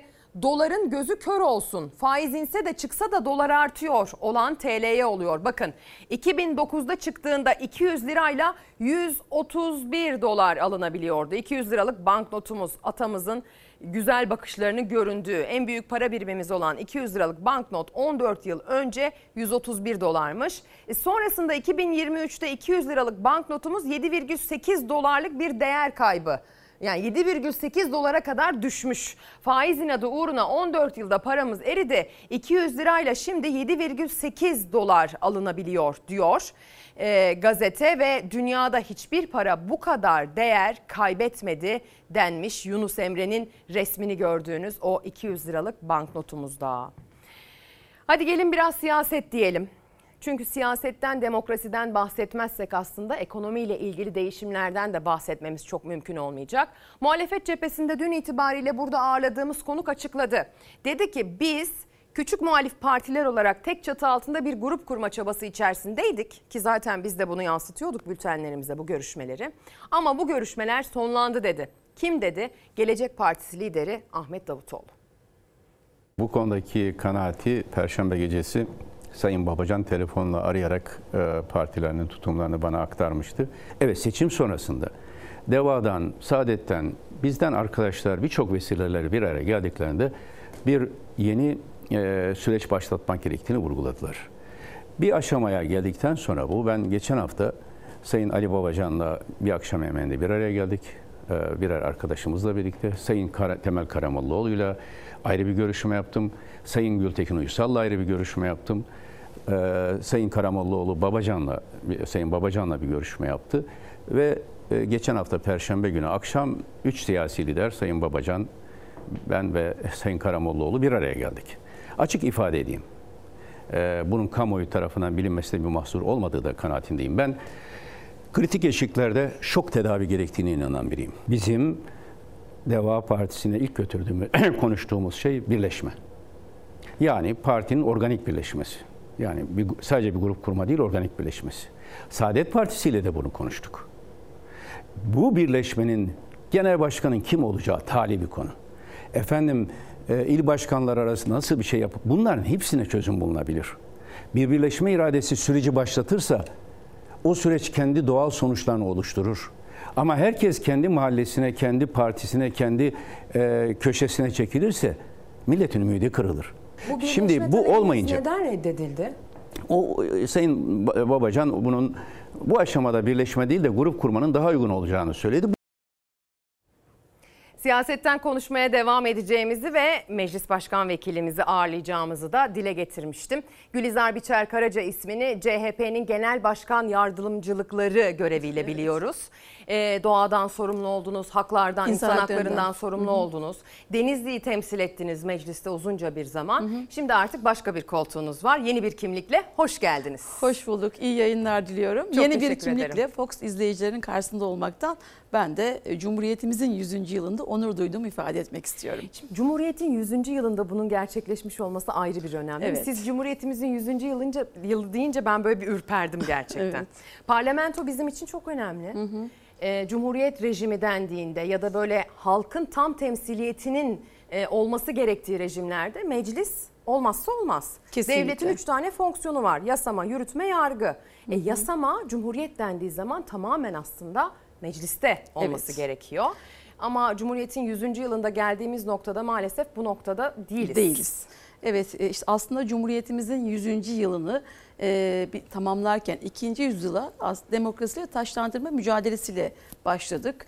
Ve e, hedefimiz e, tekrar e, Türkiye Büyük Millet Meclisi'ni, halkın meclisini, egemenlik kayıtsız şartsız millete aittir diye arkamızda yani otururken milletvekili karşımızda ben oturduğum zaman arkamdaki yazıda e, bu ifade ediliyordu ama millet de bu egemenlik hakkını seçtiği milletvekilleri aracılığıyla yasama e, faaliyetini yürüten mecliste kullanıyordu. Ama bugün baktığımızda e, maalesef Türkiye Büyük Millet Meclisi e, 23 Nisan 1920'de ve Cumhuriyet'in ilanından sonra bu e, Atatürk devrimlerinin hayata geçirildiği süreçte Kurtuluş Savaşı'nı yöneten, ardından Cumhuriyet'in aydınlanma devriminin ışığı olan Atatürk devrimlerinin hayata geçirilmesi sürecine tanıklık eden ve bu konuda e, ciddi bir çaba sarf eden meclisi bugün aynı noktada e, olmadığını açık ve net bir şekilde ve üzülerek ifade etmek isterim. Cumhuriyet'in 100. yılında meclis. Şimdi başlığımız bu olabilir diye Evet. düşünüyorum. Cumhuriyet'in 100. yılında meclis nasıl olması gerekirdi? E, Cumhuriyet'in 100. yılında meclis e, Mustafa Kemal Atatürk'ün e, bizlere emanet ettiği ve hedef gösterdiği muasır medeniyet seviyesine erişen bir Türkiye'de e, yasama, yargı ve e, yürütmenin e, erkler ayrı ilkesinin daha net olduğu e, ve halkın meclisinde halkın iradesinin en geniş şekilde temsil edildiği ve Cumhuriyet devrimlerinin de hayata geçirildiği ve daha da demokrasi adına daha da önemli atılımların gerçekleştirileceği bir meclis olması gerekirdi. Yani bir tam temsiliyet olmalıydı. Kadın temsiliyetinin daha yüksek olduğu, genç temsiliyetin daha yüksek olduğu ve e, demokrasiye inanmış e, aydın fikirli e, kitlelerin daha geniş temsil edileceği bir meclis olması gerekirdi. Atatürk'te o kurduğu mecliste aslında 100. yılda böyle bir tablo Kesinlikle, isterdi. kesinlikle. Kimse kusura bakmasın yaşlı erkekler tarafından ağırlıklı olarak yaşlı erkekler tarafından yoksa erkeğin yaşlısına karşı olduğumuzdan değil ama ağırlıklı olarak yaşlı erkekler tarafından yönetiliyor olmanın bir anlamı var. Evet. Yani toplumsal cinsiyet eşitliği açısından bunun bir anlamı var. Temsil ettiği bir Kesinlikle. durum var maalesef ve hoş bir durum değil bu. Toplumsal cinsiyet eşitliğinde geçtiğimiz günlerde yayınlanan bir rapor var Maalesef, Ezgi Hanım. haberlerimize konu ettik. Evet Türkiye e, maalesef e, burada 126. sıraya gerilemiş durumda. 149 ülkede 126. yıl Evet. toplumsal cinsiyet eşitliği sıralamasında. Evet. Toplumsal cinsiyet eşitliği dendiği zaman herkes aslında iktidarın e, söylemleriyle farklı farklı anlamlar yüklüyor. Ancak e, gönlümüzden geçen e, siyasi partiler kanununda e, cinsiyet e, eşitliğinin sağlanacağı bir temsiliyetin e, hükme bağlanmış, e, kanuna, kanuni yaptırıma bağlanmış olmasını biz hedeflerdik. Yani bu ne demektir? Cumhuriyet Halk Partisi'nde ve meclisteki birkaç partide e, tüzüğünde bir cinsiyet kotası var. Bizde %33 cinsiyet kotası, %20'de gençlik kotası var. %33 cinsiyet kotasının bile bugün e, Türkiye Büyük Millet Meclisi'nin genelinde mevcut olmadığını görüyoruz. 27. dönemde %17 civarında bir kadın temsiliyeti vardı. Ancak bugün yani bugün %20'lere çıkmış olsa da yeterli mi? Tabii ki yeterli değil. Bir de her kadın kadına dair temsiliyetin de farkında olmayabiliyor. Kesinlikle. Yani bir isim vermiyorum. E, meclisteki kadınları tenzih ederim. Herkes kendiyle ilgili farklı fikirlerde hı hı. olabilir. Ama ben biliyorum ki e, kadın bir yönetici olabilir kadın bir milletvekili olabilir. Hı hı. Kadın bir siyasi isim olabilir. Evet. Bir koltuğun bir suyun başını tutan bir isim olabilir ki zaten böylesi bizim için daha makbuldür. Evet. Ee, ama her zaman kadın hakları konusundaki e, tavrını da ortaya koyabilen birisi olmuyor. Bunu her kadın da te- tercih etmiyor. Dolayısıyla salt sayılar da evet. ne kadar e, içimize su serpmeli emin değilim. Şöyle e, aslında kadın hakları mücadelesi e, siyaset üstü bir mücadele olarak sürdürülmeli ve böyle e, olduğunu düşünüyorum ben e, ve bir kadın meclis başkan vekili olarak e, parlamentoda bulunan tüm siyasi partilerin kadın milletvekillerini e, bir e, çağrı yaparak bir araya getirmek ve bu mücadeleyi ortaklaştırmak ve dayanışmayı güçlendirmek gibi de bir hedefim var işin açıkçası. Tam da siz bunu ifade etmişken belirtmek isterim. Geçtiğimiz günlerde e, AK Parti'nin Grup Başkan Vekili Sayın Özlem Zengin'e yönelik Çok bir... özür dilerim. Grup Başkan Vekili demişken e, meclis başkan vekili olarak titrinizi düzeltmelerini evet. rica edeceğim arkadaşımdan. Hı hı. Ee, buyurun ee, lütfen. AK, Adalet ve Kalkınma Partisi'nin meclis, e, grup başkan vekili Sayın Özlem Zengin'e yönelik bir e, linç kampanyası başlatıldı. E, ben, siyasi partisine bakılmaksızın e, ben kendisine e, bu konuda desteğimi ifade ettim. E, hatta e, telefonla aradım ancak ulaşamadım fakat mecliste bu konuda desteğimi ifade ettim. Çünkü kadın mücadelesi siyaset üstü bir mücadele evet. olmak zorundadır ki e, mecliste bugün %20 nokta küsurdaki bir kadın temsiliyetinin e, meclis dışındaki temsil ettiğimiz kadınların hak mücadelesine öncülük edebilsin ve onların hak mücadelesine önderlik edebilsin, yol açabilsin. Bu nedenle e, Türkiye Büyük Millet Meclisi'nde dediğimiz siz de çok net bir şekilde ifade ettiniz çok da doğru. Sadece kadın olmak ve mecliste sayısal anlamda kadın varlığı yetmez. Aslında kadınların insan hakları bilincindeki ve bu mücadeleyi de siyaset üstü üstü bir mücadele olarak görebilen kadınların sayısının temsiliyette artması çok çok önemli. Ee, bugün meclis aritmetiğine baktığımız zaman e, kadınları bir eşya gibi gören, sahiplenecek bir varlık olarak ifade eden bir siyasi partinin Türkiye Büyük Millet Meclisi'nde temsil edilmesi, onun milletvekillerinin orada olması, hatta e, bulundukları koridorda kadın çalışan bile istemeyen bir siyasi parti milletvekilinin mecliste olması, yine İstanbul Sözleşmesi'nin e, bir gece hukuksuzca e, yürürlükten kaldırılması, sözleşmeden çekilme sonrasında 6284 gibi kadına karşı şiddetin önlenmesine ilişkin e, çok önemli bir kazanım olan kanuna karşı mücadele etmeyi ve bu kanunu bile yürürlükten kaldırarak bu kanunu ortadan kaldırmaya çalışan bir başka siyasi partinin parlamento çatısında olması, altında olması kadın temsiliyetinin, hak bilincine erişmiş kadın temsiliyetinin ve temsilci olarak bulunan milletvekili kadınların bu dayanışmayı, siyaset üstü bir kadın mücadele dayanışmasını e, örgütleyebilmek çok da kıymetli diye düşünüyorum. İşte bu tam da bu nedenle e, Sayın Genel Başkanımız e, Türkiye Büyük Millet Meclisi'nde Cumhuriyet Halk Partisi'ne düşen e, yönetici kadrosundaki 9 kadronun 5'ini kadın e, milletvekillerimizden oluşmasını özellikle önemsedi. Meclis Başkan Vekili olarak ben Cumhuriyet Halk Partisi'nde 3. kadın meclis başkanı vekili olacağım. Bir grup başkan vekilimiz kadın milletvekillerimizden, 3 katip üyemiz yine kadın milletvekillerimizden. Yine yetmez e, MYK'da kadın ve genç temsiliyetin arttırılması ve fazlalaşmasının önemli olduğunu ifade ederek bu konuda da e, aslında tam da mecliste bunlar olur iken 28. dönemde kadın mücadelesinde bizi çok çetin ve zorlu bir yasama dönemi, yasama süreci beklerken bu temsiliyetin çok da anlamlı ve bu temsiliyetin de o mücadelede kadınlardan yana bir e, hani meclis başkan vekili tarafsız olur ya tarafsız olması gerekir ama kadınlardan yana e, tarafsız olunmaz. Çünkü o meclis e, kadın ve erkeğin eşit birey olduğunu düşünen e, ve sayın e, işte kurucumuz, kurtarıcımız Mustafa Kemal Atatürk'ün işte kadınların da erkeklerle eşit olması için devrimlerinin içeriğini buna döndürmüş bir Mustafa Kemal Atatürk'ün kurduğu mecliste ve ülkede o mücadeleyi en net bir şekilde vermek tarafsızlığı ihlal sayılmayacaktır diye düşünüyorum. Şimdi anlam ve öneminden bahsediyoruz. Gerek meclisteki işte CHP yönetiminden 5 kişinin kadın seçilmesinden Hı hı. bahsettiniz. Gerek meclis yönetiminden bahsettiniz. Meclisteki kadın varlığından bahsettiniz. Bazı katlarda e, hizmetli olarak bile kadınların istenmemesinden bahsettiniz. Şimdi bunların anlam ve önemi deyip geçiyoruz ama biraz altını dolduralım istiyorum. Şimdi ben bir hemcins olarak, e, bir kadın olarak mesleğimden de bağımsız bir şekilde e, bu konuda biraz bir şeyler söylemek isterim. Ekran başındaki izleyiciler kadın veya erkek fark etmeksizin eğer bir yönetici koltuğunda, bir meclis koltuğunda kadın varlığının ne anlama geldiği ile ilgili neden bu kadar önemseniyor noktasındaysa onu da biraz giderelim isterim. Evet. Yani yöneten, karar veren, e, söz söyleyen, yön veren kişilerin kadın olması toplumda kadına yönelik bakışı değiştirecek adam, Tabii ki. adımlardır.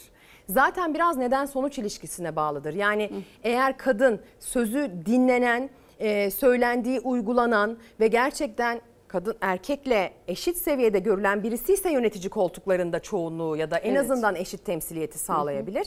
Ve eğer bir eşit temsiliyet sağlanmasına dair bir çaba varsa zaten söylendiği dinlenen ve eşit e, haklara sahip görülebilir Evet. gibi böyle bir birbirini besleyen bir süreç var E, aslında. Kesinlikle. Tabii ki e, kadının siyasette ve kadının karar alma mekanizmalarında e, daha etkin görevlerde bulunabileceği bir mücadele ülkemiz koşullarında gerçekten kadınların ekonomik bağımsızlığını da kazanamadığı çok geniş bir Evet. e, kadın nüfus olmasından kaynaklı çok zor e, Şey ama diyebilir ekran şunu ya- başında ev, ev hanımı olan bir kadın Evet. bunun bana ne faydası var diyebilir.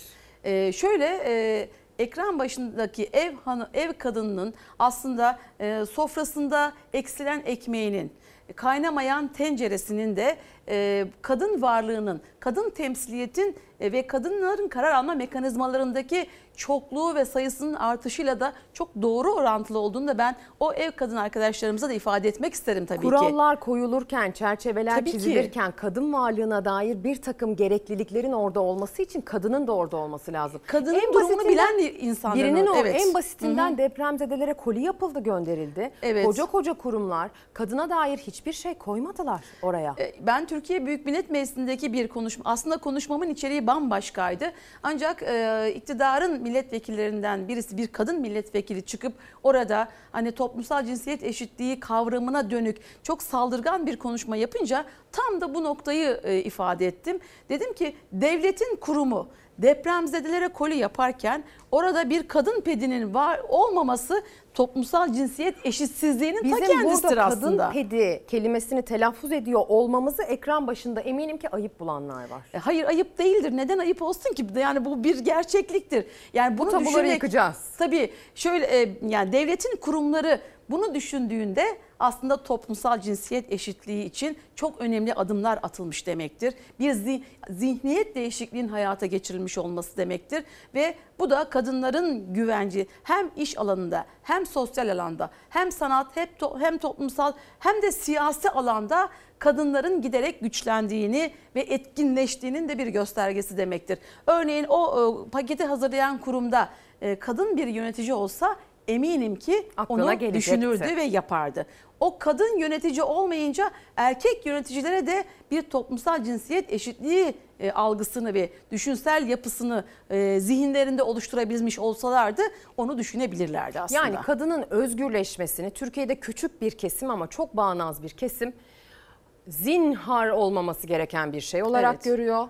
Ama öyle değil. Kadının özgürleşmesi demek, bu hayatta varlık gösterebilmesi demek. Bu kadının kariyerini mi seçecek, çocuğuna evde bakmayı mı seçecek, evde ev işlerini yapmayı mı seçecek, yoksa ilerlemeyi, yürümeyi, yönetici olmayı mı seçecek? Bu seçimleri kendine bıraktığımız anlamına gelir. Evet. Yani burada hani sadece çalışan ve yönetici olanı da kayıran bir dil içerisinde zannedilmesin söylediklerimiz. Tabii ki. Herkesin tercihlerine saygımız sonsuz. Kadınlar Kadınıyla, kendi erkeğiyle. tercihlerini Kendileri nasıl karar yaşayacakları versinler. ve nasıl yaşamak istediklerinin kararını erkekler değil kendileri karar versin. Aslında kadının özgürleşmesi tam da kendisi hakkındaki kararları kendisinin vermesiyle eşdeğer olarak düşünebilir. Kadın eğer çalışmak istemiyorsa, iş yaşamında olmak istemiyorsa, evinde çocuklarıyla bir ev kadını olarak hayatını devam ettirmek istiyorsa bunun toplumsal tercihini kendisi yapmış olması lazım. Yani bir e, babasının ya yani bir erkeğin baba, eş, abi, kardeş neyse bir erkeğin değil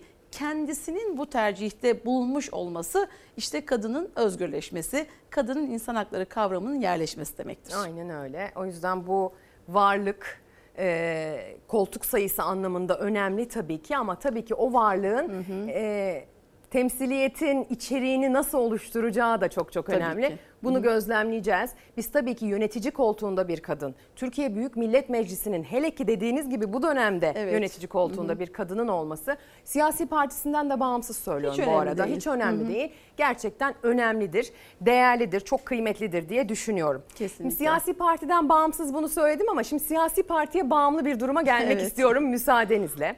Biliyorsunuz son dönemde CHP'de değişime dair çok kuvvetli mesajlar veriliyor. Hatta giderek dozu artan ve giderek ucu sivrilen sözler dile getiriliyor bazı kesimler tarafından. Kemal Kılıçdaroğlu'na haksızlık yapıldığını düşünen var. Kemal Kılıçdaroğlu'nun haksızlık yaptığını düşünen var. Ekrem İmamoğlu ismi değişim mesajları dendiğinde öne çıkan bir isim. Hadi gelin verdikleri son mesa- mesajlarda değişime dair ne demişler ona bir bakalım oradan devam edeceğiz. Büyükşehir Belediye Meclisi çoğunluğu da alınır. Ondan sonra herhangi bir sorun kalmaz. Ben asla ve asla halkın İstanbulluların oyuyla alınmış olan bir belediyeyi e, alıp da AK Parti'ye teslim edemem. Ben de meselenin tam da İstanbul meselesi olduğunu, İstanbul'u kazanma meselesi olduğunu, alınması gereken tedbirler olduğunu ifade ettim. Ekrem Bey görevine devam etmelidir demek. Yani elbette devam edecektir. Baş başa yapılan 3 zirvede İmamoğlu'nun yüzüne karşı dile getirdiği önce İstanbul isteğini bu kez de kameralar karşısında yineledi Kılıçdaroğlu. Bu sözlerle yerel seçim öncesi İmamoğlu'nun olası genel başkanlık adaylığına karşı olduğunu net ifadelerle dillendirdi. Evladım Ekrem İmamoğlu. Karadenizli ailelerde de değişim biraz sancılıdır. Kolay kolay makam mevki sahiplik devredilmez. Ama Allah nasip etti. Benim babam 21 yaşında bana işi devretti. Dolayısıyla ben onun sorumluluğunu çok genç yaşta yaşadım ve gördüm. Ve değişimi var etmiş bir babanın nasıl saygın bir biçimde konumlanacağını ve taşınacağını da iyi bilirim. Şirketler ayrıdır, partiler ayrıdır. Partiyi şirket gibi düşünemezsiniz. Partinin hedefi vardır, kuralları vardır, ilkeleri vardır, genel kurulları vardır. Tamamen bir değişim sürecine talip olduğumu ve buna liderlik etmeye hazır olduğumu ifade ettiğim doğrudur. Değişimin bayraktarlığını yapan bir partiye nasıl diyebilirsiniz değişimin önünü açın diye? Değişimin önünü açacağız. Evet dönüşümün de önünü açacağız. Değişime direndiğimiz her dakika toplumla aramızdaki mesafeyi aştığımızı unutmamak zorundayız. Değişim kendi kuralları içinde olacak. Bir kişinin iradesiyle değişim olmaz. Değişim topyekün partinin kendi özgür iradesiyle o değişimi içselleştirmesi ve ileriye taşıması lazım. Tartışma bitmiştir. Mesele bitmiştir. Önümüze ve yönümüze bakacağız. İkili görüşmedeki samimi hallerin güler yüzlerin aksine her sözde karşı karşıya geldiği iki isim. Değişim rüzgarları Kılıçdaroğlu ve İmamoğlu arasında yeni mesajlarla bir adım ileri taşındı. Benim beklentilerimi e, karşılamamıştır. Aynı cümleleri konuşuyor olmak ya da aynı mesajları duyuyor olmak benim tereddütlerimi büyütüyor. E bunların seyircisi olmam mümkün değil. Kimsenin gereksiz, lüzumsuz tartışmalarla partinin enerjisini tüketmesini istemiyorum. Eğer kişiler kendi partilerine saygı duyuyorlarsa bu tür tartışmalardan uzak dururlar. Yeri değildir. Biz yerel seçimlere odaklanmalıyız. 81 il başkanıyla Ankara'da buluşmuştu Kılıçdaroğlu. 9 saatlik toplantı sonrası bir de bildiri yayınlanmıştı. Değişimin yeri kurultay mesajı çıkmıştı bildiriden. İlk tepki de İmamoğlu'ndan gelmişti. Tarife oturtarak, imalı cümleye dönüştürerek bir metin hazırlanmış. 4 il başkanının hazırladığı konusunda bir bilgiye sahibim. 81 il başkanının bile büyük oranda kabul edebileceği bir metin olduğunu düşünmüyorum. Bu bir destek olmaktan öte birlikte bundan sonra nasıl bir yol haritası çizmeliyiz? O çerçevede hazırlanan bir metin. Hazırlanan metne e, benim doğrudan herhangi bir müdahalem e, söz konusu değil. İmamoğlu yenilenen İstanbul seçimleri sonrası göreve gelmesinin dördüncü yılında düzenlenen demokrasi şenliğine de davet etti Kılıçdaroğlu'nu. Ama CHP lideri büyük olasılıkla katılmayacağını söyledi. Büyük olasılıkla katılmayım, katılmaması bekleniyor. Ee, tabii ki bunun da bir anlamı var aslına bakarsanız. Bu değişim mesajlarının dozunu nasıl buluyorsunuz? E, şöyle e, Cumhuriyet Halk Partisi aslında Sayın Genel Başkanımız Kemal Kılıçdaroğlu'nun genel başkan olmasıyla e, değişimi en çok yaşayan ve yaşatan, değişimi öncülük eden bir siyasi parti olma özelliğini ta 2010 yılından itibaren e, devam ettiriyor. E, buradaki tartışmalara ben İbn Rüşd'ün 900 yıl önceki bir e, hikayesi sözüyle aslında e, açıklamak ve bu konuyu böyle değerlendirmek isterim. Diyor ki e, yumurtayı içeriden çatlatmak, içeriden kırmak bir hayat doğurur. Yumurtayı dışarıdan kırmak bir hayatı öldürür. E, Şimdi e, 28 Mayıs sonrasında tabii ki beklendiği gibi bir e, değişim, e, beklendiği gibi bir iktidar değişimi olmadı ve e, %48'lik bir oy oranı ile e, biz Cumhurbaşkanlığı seçimini kazanamadık. Ardından e, MYK olarak ilk toplantımızı gerçekleştirdik. Ben o dönem MYK üyesiydim biliyorsunuz ve biz MYK olarak istifa ettik. Bu süreçte yönetici kadrosundakiler olarak biz istifa ettik. Sorumluluğumuz gereği bir değişimin önünü açtık. MYK'daki bir değişimin önünü. Ardından MYK'da değerlendirmeden sonra. Çünkü e, bir öz eleştiri mekanizması önce MYK'dan başladı, yukarıdan başladı. Ardından biliyorsunuz e, parti meclisi e, kurultaydan sonraki en etkin ve e, en önemli karar organıdır e, MYK, PM ve parti meclisinde ucu açık 6 saate yaklaşan bir süre devam eden bir e, neden oldu, neden böyle olduğunun e, öz eleştirisi yapıldı. E, ardından e, Sayın e, Genel Başkanımız il başkanları toplantısını gerçekleştirdi. E, bunun arkası devam edecek. Yani partinin e, en e, uçtaki üyesine kadar bu sürecin e, öz eleştiri mekanizmasının ve eleştiri mekanizmasının hayata geçirilmesi ve nedenin e, ve ne olması gerektiği, bundan sonra ne olması gerektiğine ilişkin bir çalışma yürütüyor. Kademe kademe bu devam ediyor E, ve MYK, yeni MYK atandığı gün ilk toplantısında kongre takvimini açıkladı. 6 Haziran'dan itibaren Cumhuriyet Halk Partisi'nde kongre süreci başladı. E, 3 e, Temmuz'da mahalle delege seçimleri, 10 Eylül'e kadar ilçe kongreleri, 15 Ekim'e kadar da e, il kongreleri tamamlanacak ve ardından parti meclisi toplanarak kurultay tarihini açıklayacak. Yani baktığınız zaman süreç aslında tamamen e, bu sürecin değerlendirilmesi, nedenlerin araştırılması, sorgulanması, öz eleştiri mekanizmasının e, hayata geçmesi ve değişimin de önünün açılmasıdır bu. Yani Sayın Genel Başkanımız Kemal Kılıçdaroğlu Gemiyi limana yanaştıracak. e, gemiyi limana ya- yani yumurtayı içinden kırmak bir yeni hayatın doğmasını sağlamak için bir e, çalışma yürütüyor.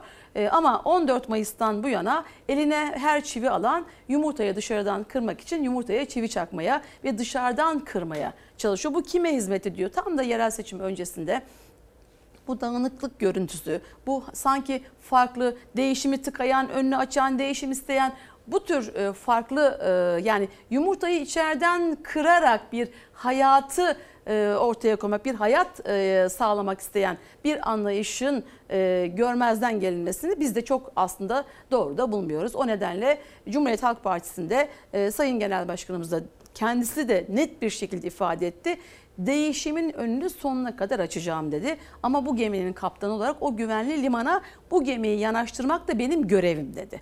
Şimdi e, bir taraftan e, iktidar, Cumhur İttifakı yerel seçimler için e, gerçekten çok ciddi Onu bir diyeceğim çalışma ben de. yürütüyor. Şimdi mesela seçim döneminde CHP şununla çok eleştirildi. İlk turdan önce Muharrem İnce, ikinci turdan önce Sinan Oğan gibi isimlerle çok vakit kaybedildi. O sırada tırnak içinde Hı hı. söylüyorum atı alan Üsküdar'ı geçti. Şimdi de yerel seçimler öncesinde Evet. bu değişim konusunda çok oyalanıp acaba odaktan e, kayacak mı?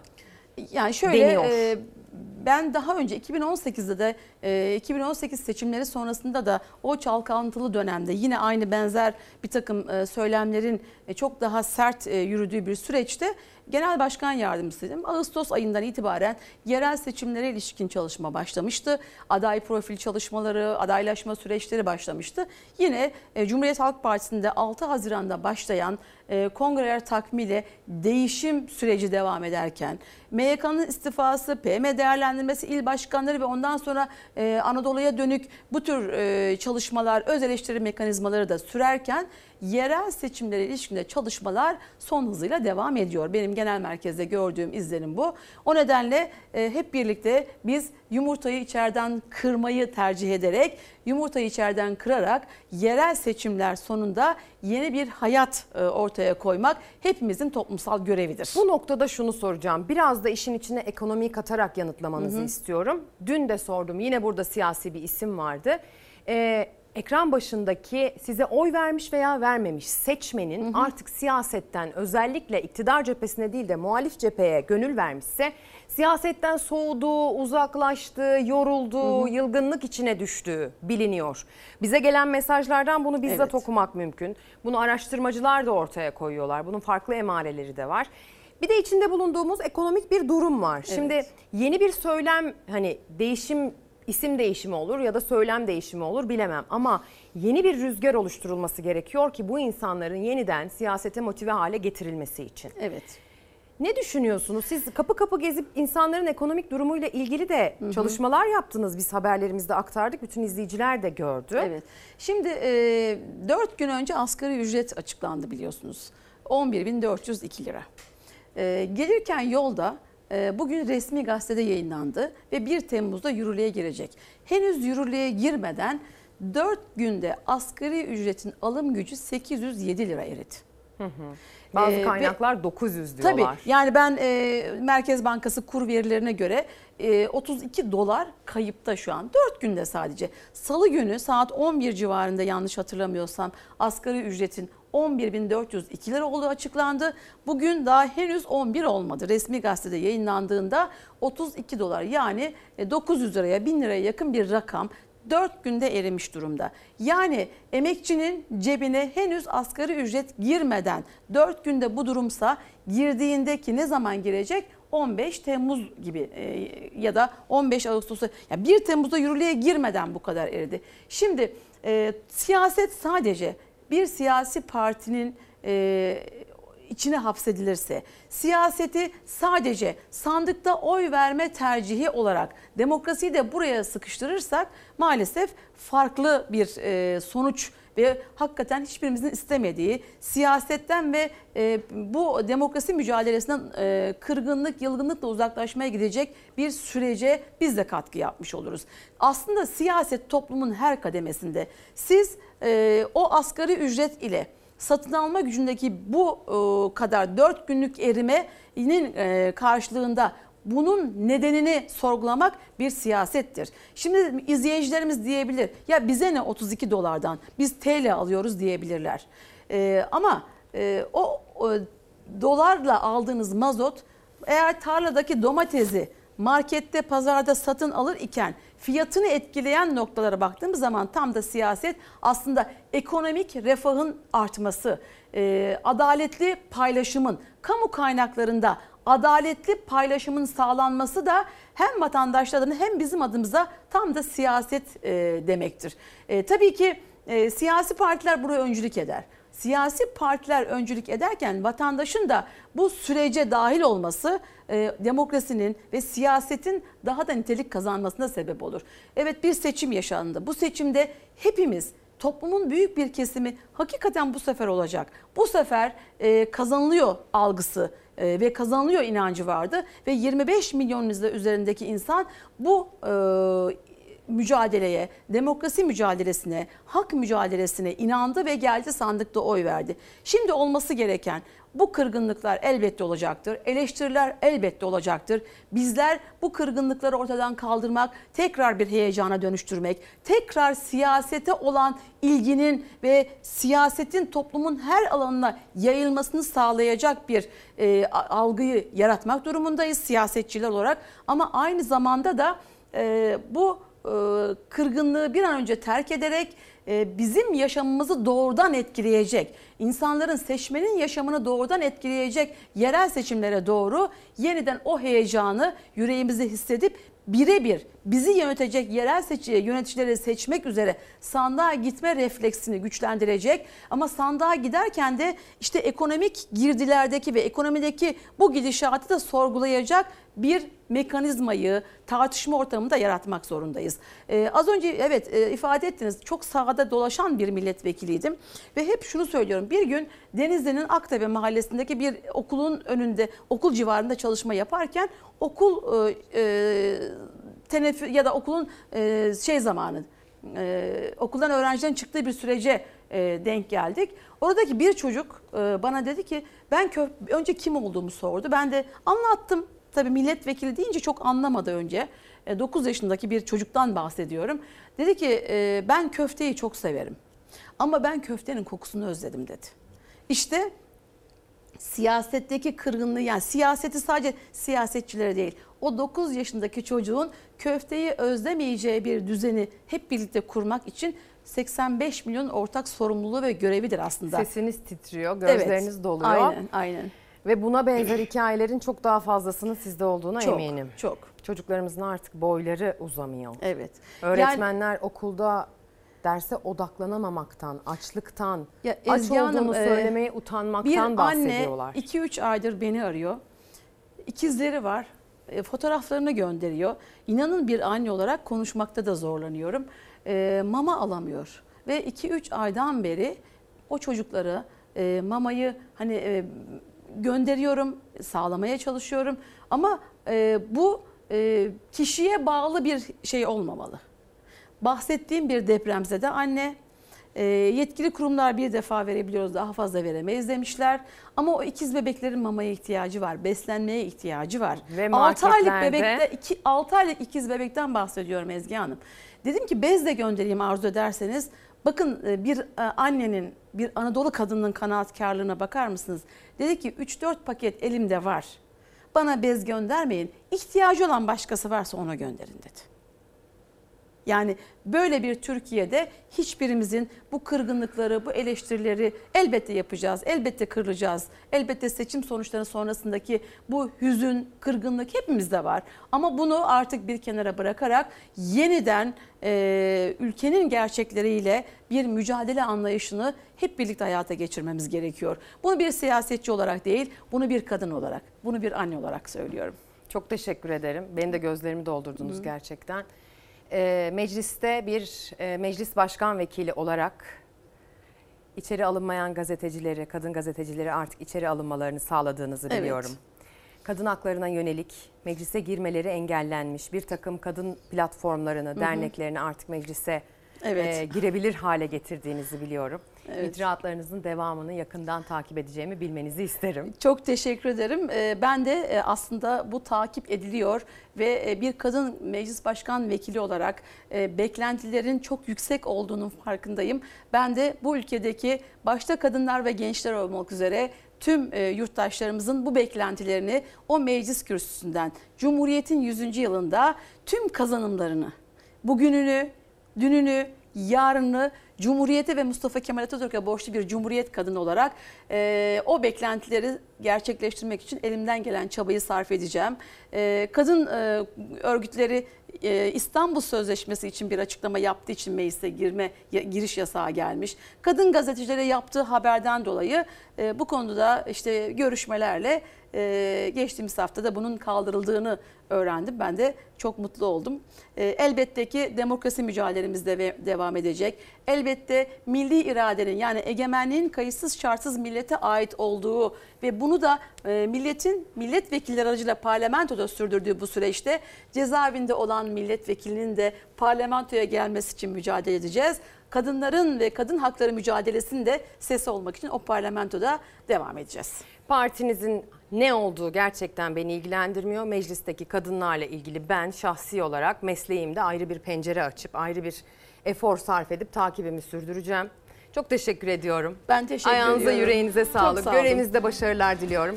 Şimdi reklama gideceğiz sonra devam edeceğiz. Ben kendi evim olsun istiyorum. Tek bir odaya bile razıyım.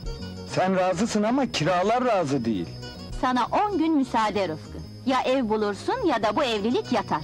Ev bulmadan da beni arama. Hadi hoşça kal.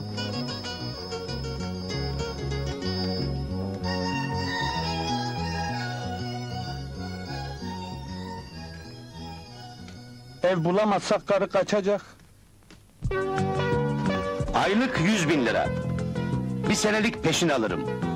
500 binde depozit. Şu anda vereceğim para 1 milyon 700 bin. Kardeşim sen yanlış anladın galiba. Ben ev satın almayacağım. Kiralık arıyorum. Biz ne yapıyoruz? Evi kiraya veriyoruz. Ver 1 milyon 700 bin, eve gir. Hemen giremem. Sen evi boş tut. Ben 20 sene sonra gelir bu evi tutarım. Sen delisin galiba. O da yakın. Senin gibi bir iki ev sahibiyle daha konuşursam deli değil zır deli olurum.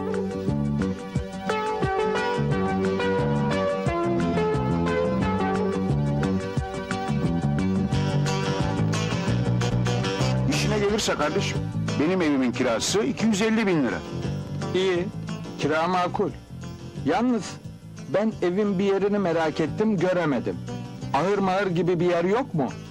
Yoksa bu güzelim evde hayvan beslemeyi mi düşünüyorsun? Yo, öyle bir şey düşünmüyorum. Merak ettiğim bu evi bu fiyata tutan inek nerede yatacak? Allah Allah. Kirası ne kadar? 50 bin. Ben garibanım, 30'a versen olmaz mı? Evleneceğim, yuva kuracağım be abla. Peki, seni sevdim. Temiz birine benziyorsun. 30'a verdim gitti. Yak dakika, yak dakika, one minute, one minute. Esselamun aleyküm ve rahmetullah. Mesken kiralık, ben vermek günlüğüne 60 bin. Bir aylık peşin, 1 milyon 800 bin buyurun. İsterseniz dolar. Ama acı fış fış, bu evin ağırı yok, sen nerede yatacaksın? Yok Maksu, ben her yerde yatar. Kusura bakma oğlum. Ben hacıya verdim. Ama bana söz vermiştin. Para, her sözü yer oğlum. Afiyet olsun. Hacı memlekette kiralık ev bırakmadınız be. Ben de gidip Arabistan'da kiralık ev arayayım.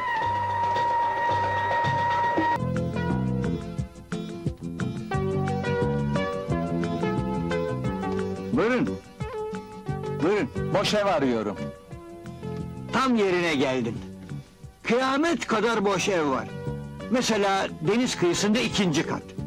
Akşam mehtabı seyredersin, balkonun içersin. Kirası da her keseye uygun. Peşini yok, depoziti yok. Aman ne kadar güzel. Aylık bir buçuk milyon liracık. O evin balkonunda içilmez, ancak daha ucuzu yok mu? Var ama denizden çok uzak. Olsun. Aylık 300 bin lira. Yahu sen beni çıldırtacak mısın? Daha ucuzu yok mu? Ucuz arıyorum, ucuz. Var. Aylık 25 bin lira. Ha, çok güzel. Nerede bu? Siirt'te. Tuttum. Nerede demiştin? Siirt'te. Sen benimle dalga mı geçiyorsun? Ne Siirt'i lan? He? Burada evleri bırakıp Siirt'e mi gideceğiz? Ağlanacak halimize biraz gülelim mi? 1986 yapımı Tarzan Rıfkı filmine konu olan sahnelere bakın. Aradan geçen zaman yaklaşık 50 yıl. Sanatınıza bereket diyelim. Allah rahmet eylesin diyelim. Bu filme emeği geçenlerin, Kemal Sunal'ın, ailesine sevenlerine, geride kalanlarına buradan bir selam gönderelim. Ama tarih tekerrürden ibaret. Buna bize e, bunu bize sanat da aslında gösteriyor. Peki gerçekler? Gerçekler böyle gülünecek şekilde mi? Hayır değil.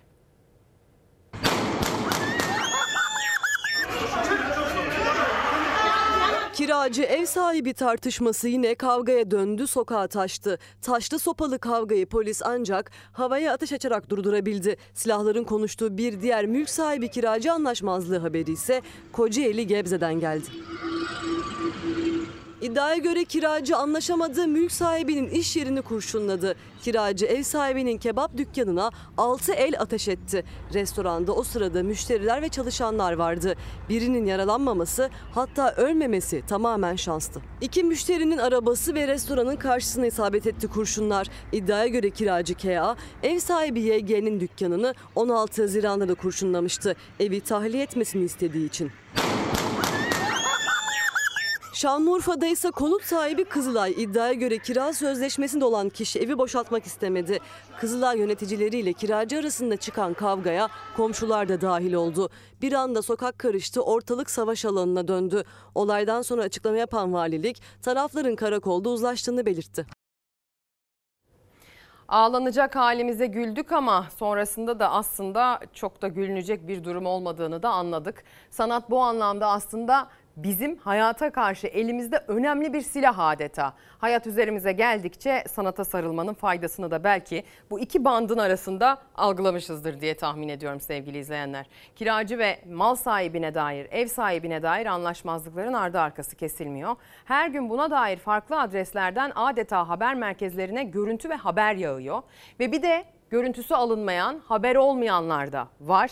Bu durumun artık çözülmesi ve son bulması gerekiyor. Kira arttırımına %25 üst sınır getirmek uygulanmadıktan sonra hiçbir derde derman olmuyor. Tecrübeyle sabit süresi uzatıldı biliyorsunuz ama faydası olur mu? Cevabını siz verin. Hadi gelin piyasalara bakalım. Merkez Bankası biliyorsunuz 27 ay aradan sonra bir faiz arttırımına gitti. İktidar muhalefet tarafından nas söylemleri üzerinden bu konuda çokça eleştirildi. Peki rakamsal etkileri neler oldu? Rakamsal etkileri dövizde altında patlama yaratmak şeklinde oldu. Faiz sebeptir, enflasyon neticedir. Nurettin Nebati döneminde temel politika düşük faiz, yüksek kur, amaç seçimi kazanmaktı. Nitekim seçim kazanıldı, Nebati'ye güle güle dendi. Mehmet Şimşek politikasında Şimdi bu politikanın yükünü burası tek çekecek. Faizi son 20 yılda olmadığı hızda arttırdılar. Beklenen şuydu doların en azından sabit kalması. Dövizdeki hareket aşağı yönlü olmak bir yana sabit bile kalmadı. Merkez Bankası'nın 6,5 puanlık faiz artırımına rağmen piyasalar rekor üstüne rekor gördü 24 saatte. Dolar, euro ve altın fiyatları hızla yükseldi. Merkez Bankası faiz kararını açıklamadan hemen önce dolar 23 lira 25 kuruştu. Kararın açıklanmasının ardındansa ilk tepkisini yükselişle verdi ve 23 lira 43 kuruşu görmüştü. Üzerinden tam 24 saat geçti. Saatler 14'ü gösterirken dolarda da euroda da rekor rakamlar var tabelada. Dolar 25 lira 80 kuruş, euro 28 lira. Bir diğer rekorsa altında gram altının fiyatı 1593 lira. Çünkü bizim döviz ihtiyacımız var. Dolayısıyla e, döviz fiyatları bundan dolayı yükseliyor.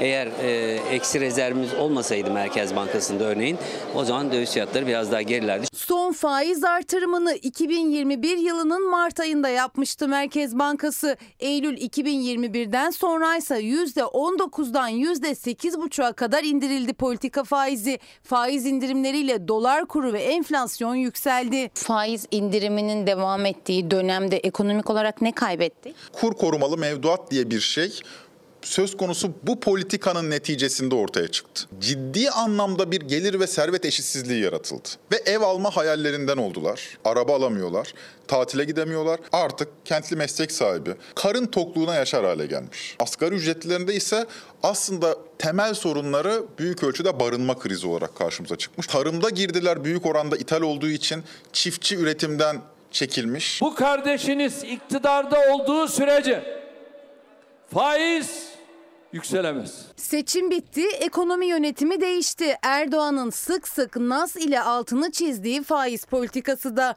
%8,5'tan %15'e çıktı Merkez Bankası'nın politika faizi. Bu rekor artışa rağmen dolar da rekor üstüne rekor kırınca Mehmet Şimşek'ten açıklama geldi. Merkez Bankası'nın dünkü açıklamasında da belirtildiği gibi bu bir süreçtir. Bu süreç kararlılıkla ve kademeli olarak yönetilecektir. Mevduat faizi %18 olsaydı e, yapılan faiz artışı %20'lerin üzerinde %25 olsaydı ha o zaman belki dövizde yükseliş olmazdı.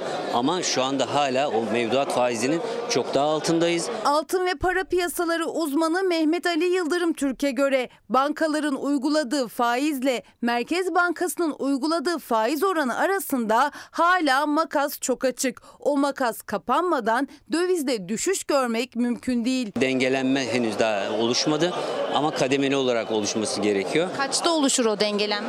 Valla %25 %30'da olabilir gibi görünüyor.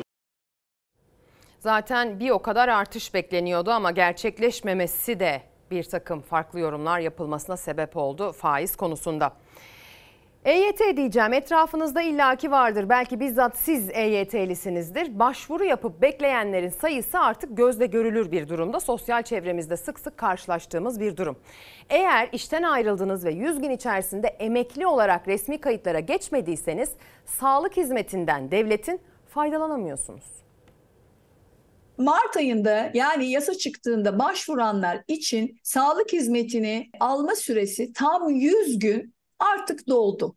Ve bununla ilgili EYT'lilere mesaj gitmeye başladı. 3 Mart'ta EYT'den emekli olmak için başvuru yapan, aynı zamanda çalıştığı iş yerinden ayrılan ya da ayrılmak zorunda kalan ve hala emekli aylığı bağlanamayan EYT'liler için sağlık hizmeti sona erdi. Çünkü yasaya göre devlet sağlık ve ilaç hizmetini işsizler ve emekli aylığı bekleyenler için 100 gün karşılıyor. Şimdi o süreyi doldurup çalışmayan, emekli aylığı bekleyen EYT'liler genel sağlık sigortası primini ödemek zorunda kalacak. 2012'den beri eğer çalışıyorsanız sağlık hizmetini devlet size veriyor ama değilse size diyor ki genel sağlık sigortası primi ödeyin. Ödemediğiniz müddetçe biz size sağlık hizmetini vermeyiz. Bu hizmeti almak için her ay 302 lira. Şimdi asgari ücret arttı. Onunla birlikte 410 lira genel sağlık sigortası primi yatırmak gerekecek. EYT yasasıyla birlikte 3 milyona yakın kişi 3 Mart itibariyle emeklilik başvurusu yaptı. Kimi doğum, kimi askerlik borçlanması için de kredi çekti. Ancak o gün bugündür başvurusu sonuçlanmayan EYT'liler 3 aydır emekli maaşı, bayram ikramiyesi hatta kıdem tazminatı alamadıkları gibi bir de genel sağlık sigortası borcuyla karşılaştı. Aile hekimine gidiyor, ilaç yazdıracak, genel sağlık sigortası borcunuz var diyor. Eczaneye gidiyor, ilacını alamıyor. Evet, acil durumlarda bu sağlık hizmetini verseler bile biliyorsunuz acilin de artık kodları var. Yani ölümcül bir durumda değilseniz o hizmeti de alamıyorsunuz.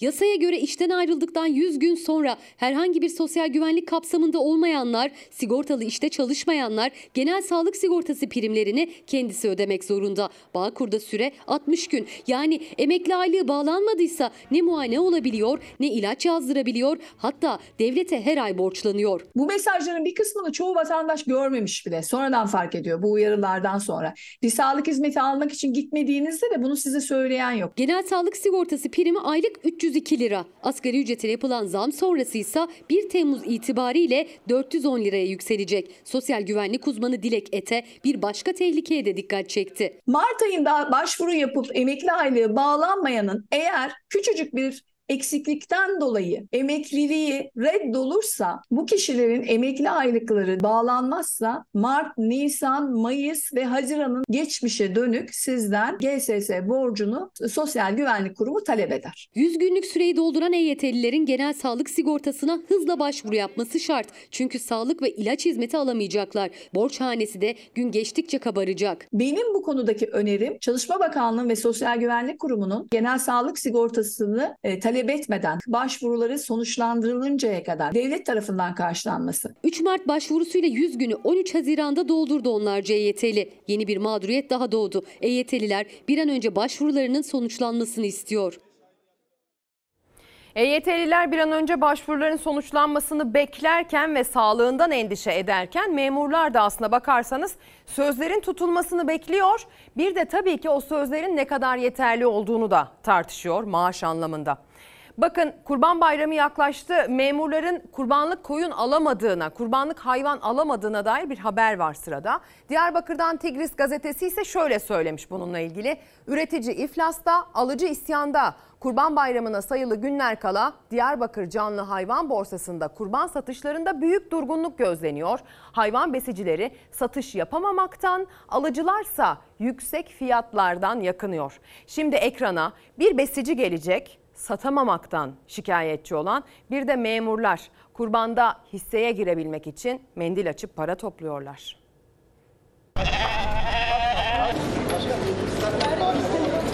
Tabii memurlarımızın kurban kesme olasılığı da ortadan kalktı.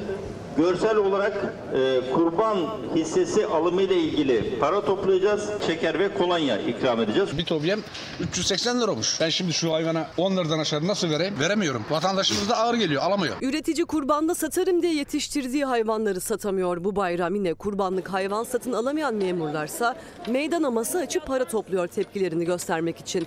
Ama bayram her kesim için bayram gibi geçeceğe benzemiyor. Memur maaşları askeri ücretin altında kaldı ve memur maaşları kamuda çalışan sürekli işçi maaşlarının yarısına kadar indi. Maaşı günden güne eriyen memur bu kurban yine kurbanlık satın alamıyor. İzmir'de Birlik Sağlık Sen memurların kamu işçilerinin yarısı kadar maaş aldığını hatırlattı ve vurguladı. Asgari ücretliler ya da işçiler de çok kazanamıyor.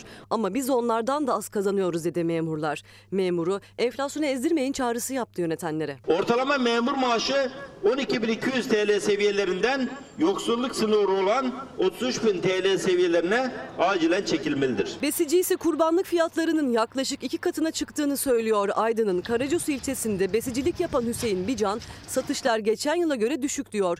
Çünkü kimsenin maaşı iki katına çıkmadı bu süreçte. Vatandaşımız alamıyor. Pahalı geliyor. Çünkü yemler pahalı olduğu için pahalı geliyor. En kötü sene bu sene. Hani önceki de saman mesela 300 liraydı, 500 liraydı. Sattığımız hayvanlar ilgisini karşılıyordu. Ama şu anda karşılamıyor. Bu oyunu cepten yediriyorum yani. Hüseyin Bican emekli maaşını bile hayvanlara yem almak için harcıyor. Hayvana masrafına göre biçtiği fiyat satın almak isteyene çok geliyor. Geçen yıl ortalama 3500-4000 liraya sattığı hayvanı bu yıl 7000-8000 liraya satıyor küçükbaş hayvan üreticisi. Hayvanın boyuna posuna göre fiyat 10 bin liraya hatta üzerine çıkıyor zaman zaman. Adam kesmiyor ya. Pahalı geliyor. Almıyor. Kurban Bayramı'nın ekonomisi işte aslında aşağı yukarı bu şekilde. Hani memuru bu durumda ama diğerleri ne durumda diye soracak olursanız onlar da benzer durumlardalar. Emekliye, işçiye, e, kadrolu çalışanlara, e, toplumun aslında çoğunluğunu oluşturan asgari ücretlilere baktığınızda kimsenin kurbanda dini vecibelerini yerine kolay kolay getiremediğini görüyorsunuz. Ülkemizde dini vecibelerin bile yerine gelmesi artık imkansızlaşıyor ekonomik durum yüzünden. Bir de temel ihtiyaçlarımız var. Bunlardan bir tanesi eğitim. Özel üniversitelerin fiyatları açıklanıyor. Allah anne babalara kolaylık versin. Öğrenim ücretlerimize bir anda yüzde yüzü aşan zamlar yapıldı. Üniversiteye girmek zor mu? Evet oldukça zor. Geçtikten sonra çile bitmiyor. Ben kitap almaya gidiyorum. Şu an para hesabı yapıyorum. 37 ödüyorduk. Bu sene ne kadar olduğunu bilmiyorum. 4 yıllık lisans e, bölümleri için 136 bin ila 360 bin arasında bir ödeme yapmak zorunda kalacaklar. Ortaya çıkan tablo vakıf üniversitelerinin giderek bir ticarethaneye dönüştüğünü gösteriyor. Milyonlarca aday üniversite sınav sonuçlarının açıklanmasını bekliyor. Vakıf üniversiteleri ise mevcut öğrencilerin ücretlerine gelecek yıl için %70 ile %100 arasında zam yaptı. Yeni dönem ücretleri meslek yüksek okullarda 60 binden başlayıp lisans öğrencileri için 400 bin liraya kadar çıkacak. Fahiş artışa hem öğrenciler hem de eğitimciler tepki gösterdi. Özel üniversiteye gitme imkanı olur mu bu fiyatlarla? Yüz... Fiyatlarla olmaz. Bence babası zengindir. O kişiler gider. Normal kişiler e, gitse bile devam edemez. Vakıf üniversitelerinin kar amacı gütmeyen kuruluşlar olması gerekiyor. Ama bugün neredeyse kar amacı gütmeyen bir vakıf üniversitesi söz konusu değil. Ciddi bir burs kazanmak gerekiyor. Vakıf üniversiteleri burssuz haliyle gerçekten çok pahalı. Eğitim öğretim yılı içerisinde yapılacak bu e, fahiş artışın kabul etmek mümkün değildir. Açık öğretim fakültelerinde de dönem başı 275 lira ücret alınıyor. Üst üste 4 dönem harcını ödemeyen öğrencinin ilişiği kesiliyor. YÖK Başkanı Profesör Doktor Erol Özvar, gazeteci Saygı Öztürk'e 2 milyona yakın öğrencinin okulla ilişiğinin kesildiğini açıkladı. Bu aslında emekçi çocuklarının eğitim öğretimden yararlanamayacağını gösteren bir durumdur. Sadece okul ücretleriyle bitmiyor masraflar. Barınma, beslenme, ulaşım, ders kitapları, okul malzemeleri giderleri hem aileleri hem de öğrencileri zorluyor. Birçok öğrenci hem çalışıp hem okumak zorunda kalıyor. Yurtta kalıyorum ve yurt fiyatları şu an geçen dönem mesela 30 bindi ama şu anda sanırım 60 bine kadar çıktı. Ben her gün ulaş- ulaşım için para ödüyorum. Bir şekilde yolumuzu bulmaya çalışıyoruz. Part time işlere giriyoruz. Öğrenciler üniversite kapısından içeri girebilmek için daha lisenin ilk yıllarından itibaren büyük çaba harcıyor, ter döküyor. Ancak artık o kapıdan girmek de yeterli olmuyor. Bir üniversitede okuyabilmek için maddi olanakların da iyi olması gerekiyor. Bir hedefim yok açıkçası. Çünkü ailem şehir dışına göndermek istemiyor. Şehir dışında yaşam çok pahalı, yurt çıkmıyor. Özel üniversiteye gönderecek de hani durum böyle yok. Ben devlet üniversitesi için çalışıyorum şu an. Özeller güç yetmez yani. Daha üniversiteye girmeden mücadeleye başlayan öğrenciler gelecekten kaygılı. Biz gelecekten şunu bekliyoruz. Okuduğumuzun karşılığını almayı bekliyoruz. Umarım iş bulabiliriz. Dün Marmaris'ten bir yangın haberi geldi. Biliyorsunuz yüreğimiz ağzımıza geliyor. Tecrübelerimiz bu konuda hiç iyi değil. Ama bakın altından ne çıktı.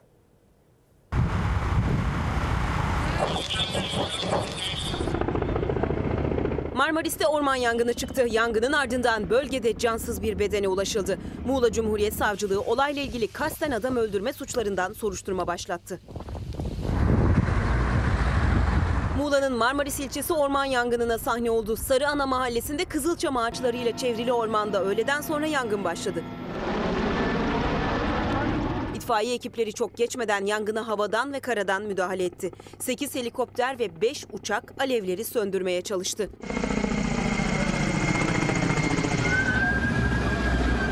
Alevler kısa süre sonra söndürüldü. Soğutma çalışmaları sürerken yangın bölgesinde bir erkek cesedi bulundu.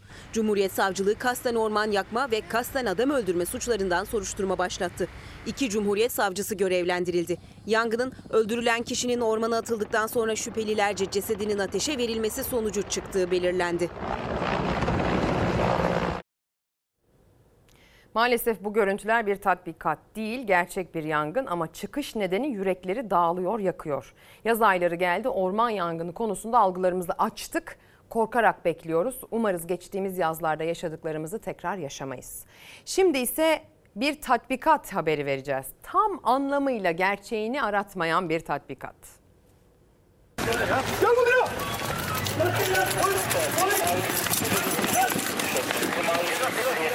Polis tatbikat için hırsız rolüne girdi, vatandaş gerçek zannedip peşine düştü. Beklenmedik müdahale polisleri de şaşırttı.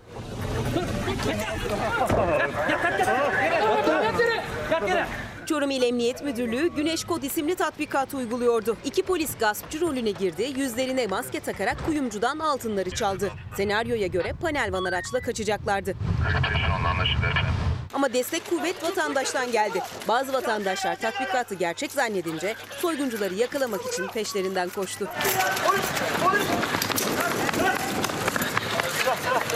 Gerçek zannetti kardeşim ya. Devletimizin yanında her zaman biz. Üstüne hoplayacaktık adamın azra. Biz de dedik soyguncuyu yakaladık şurada ne güzel. Gerçek değil miydi? Yani vatandaşımızın yardımseverliği meşhurdur. Özellikle güvenlik güçlerine yardım etmek onlar için bir vatan meselesidir. Ama işte bu aslında bir tatbikat.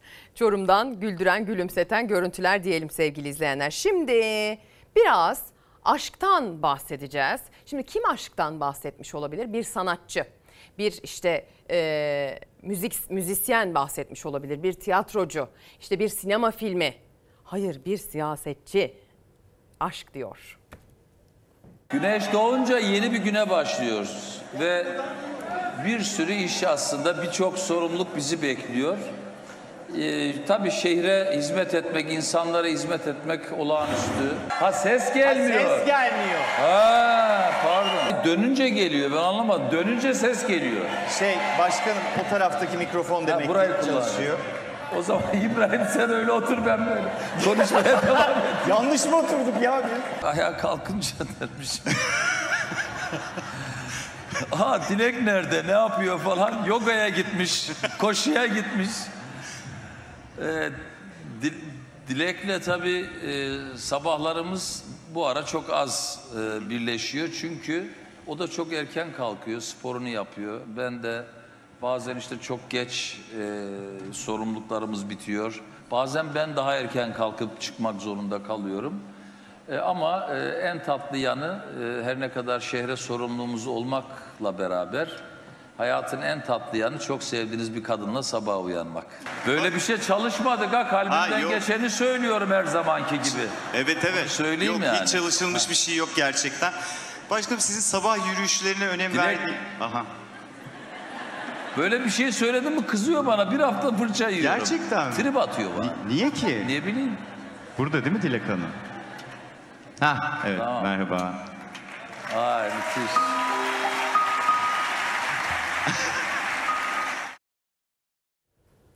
O zaman aşk demeye devam.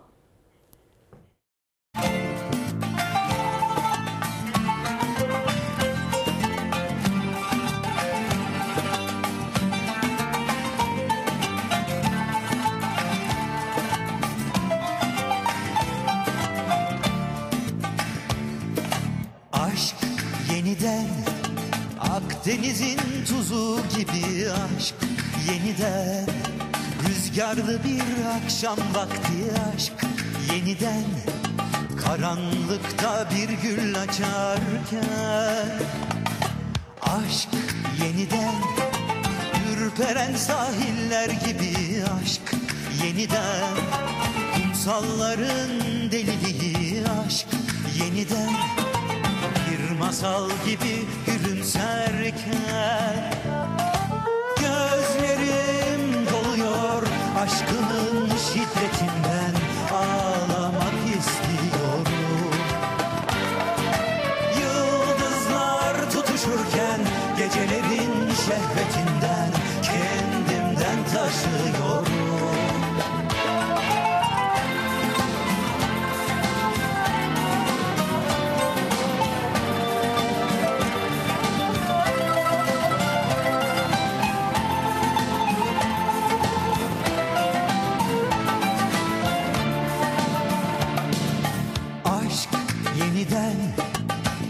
Akdeniz'in tuzu gibi aşk yeniden Rüzgarlı bir akşam vakti aşk yeniden Karanlıkta bir gül açarken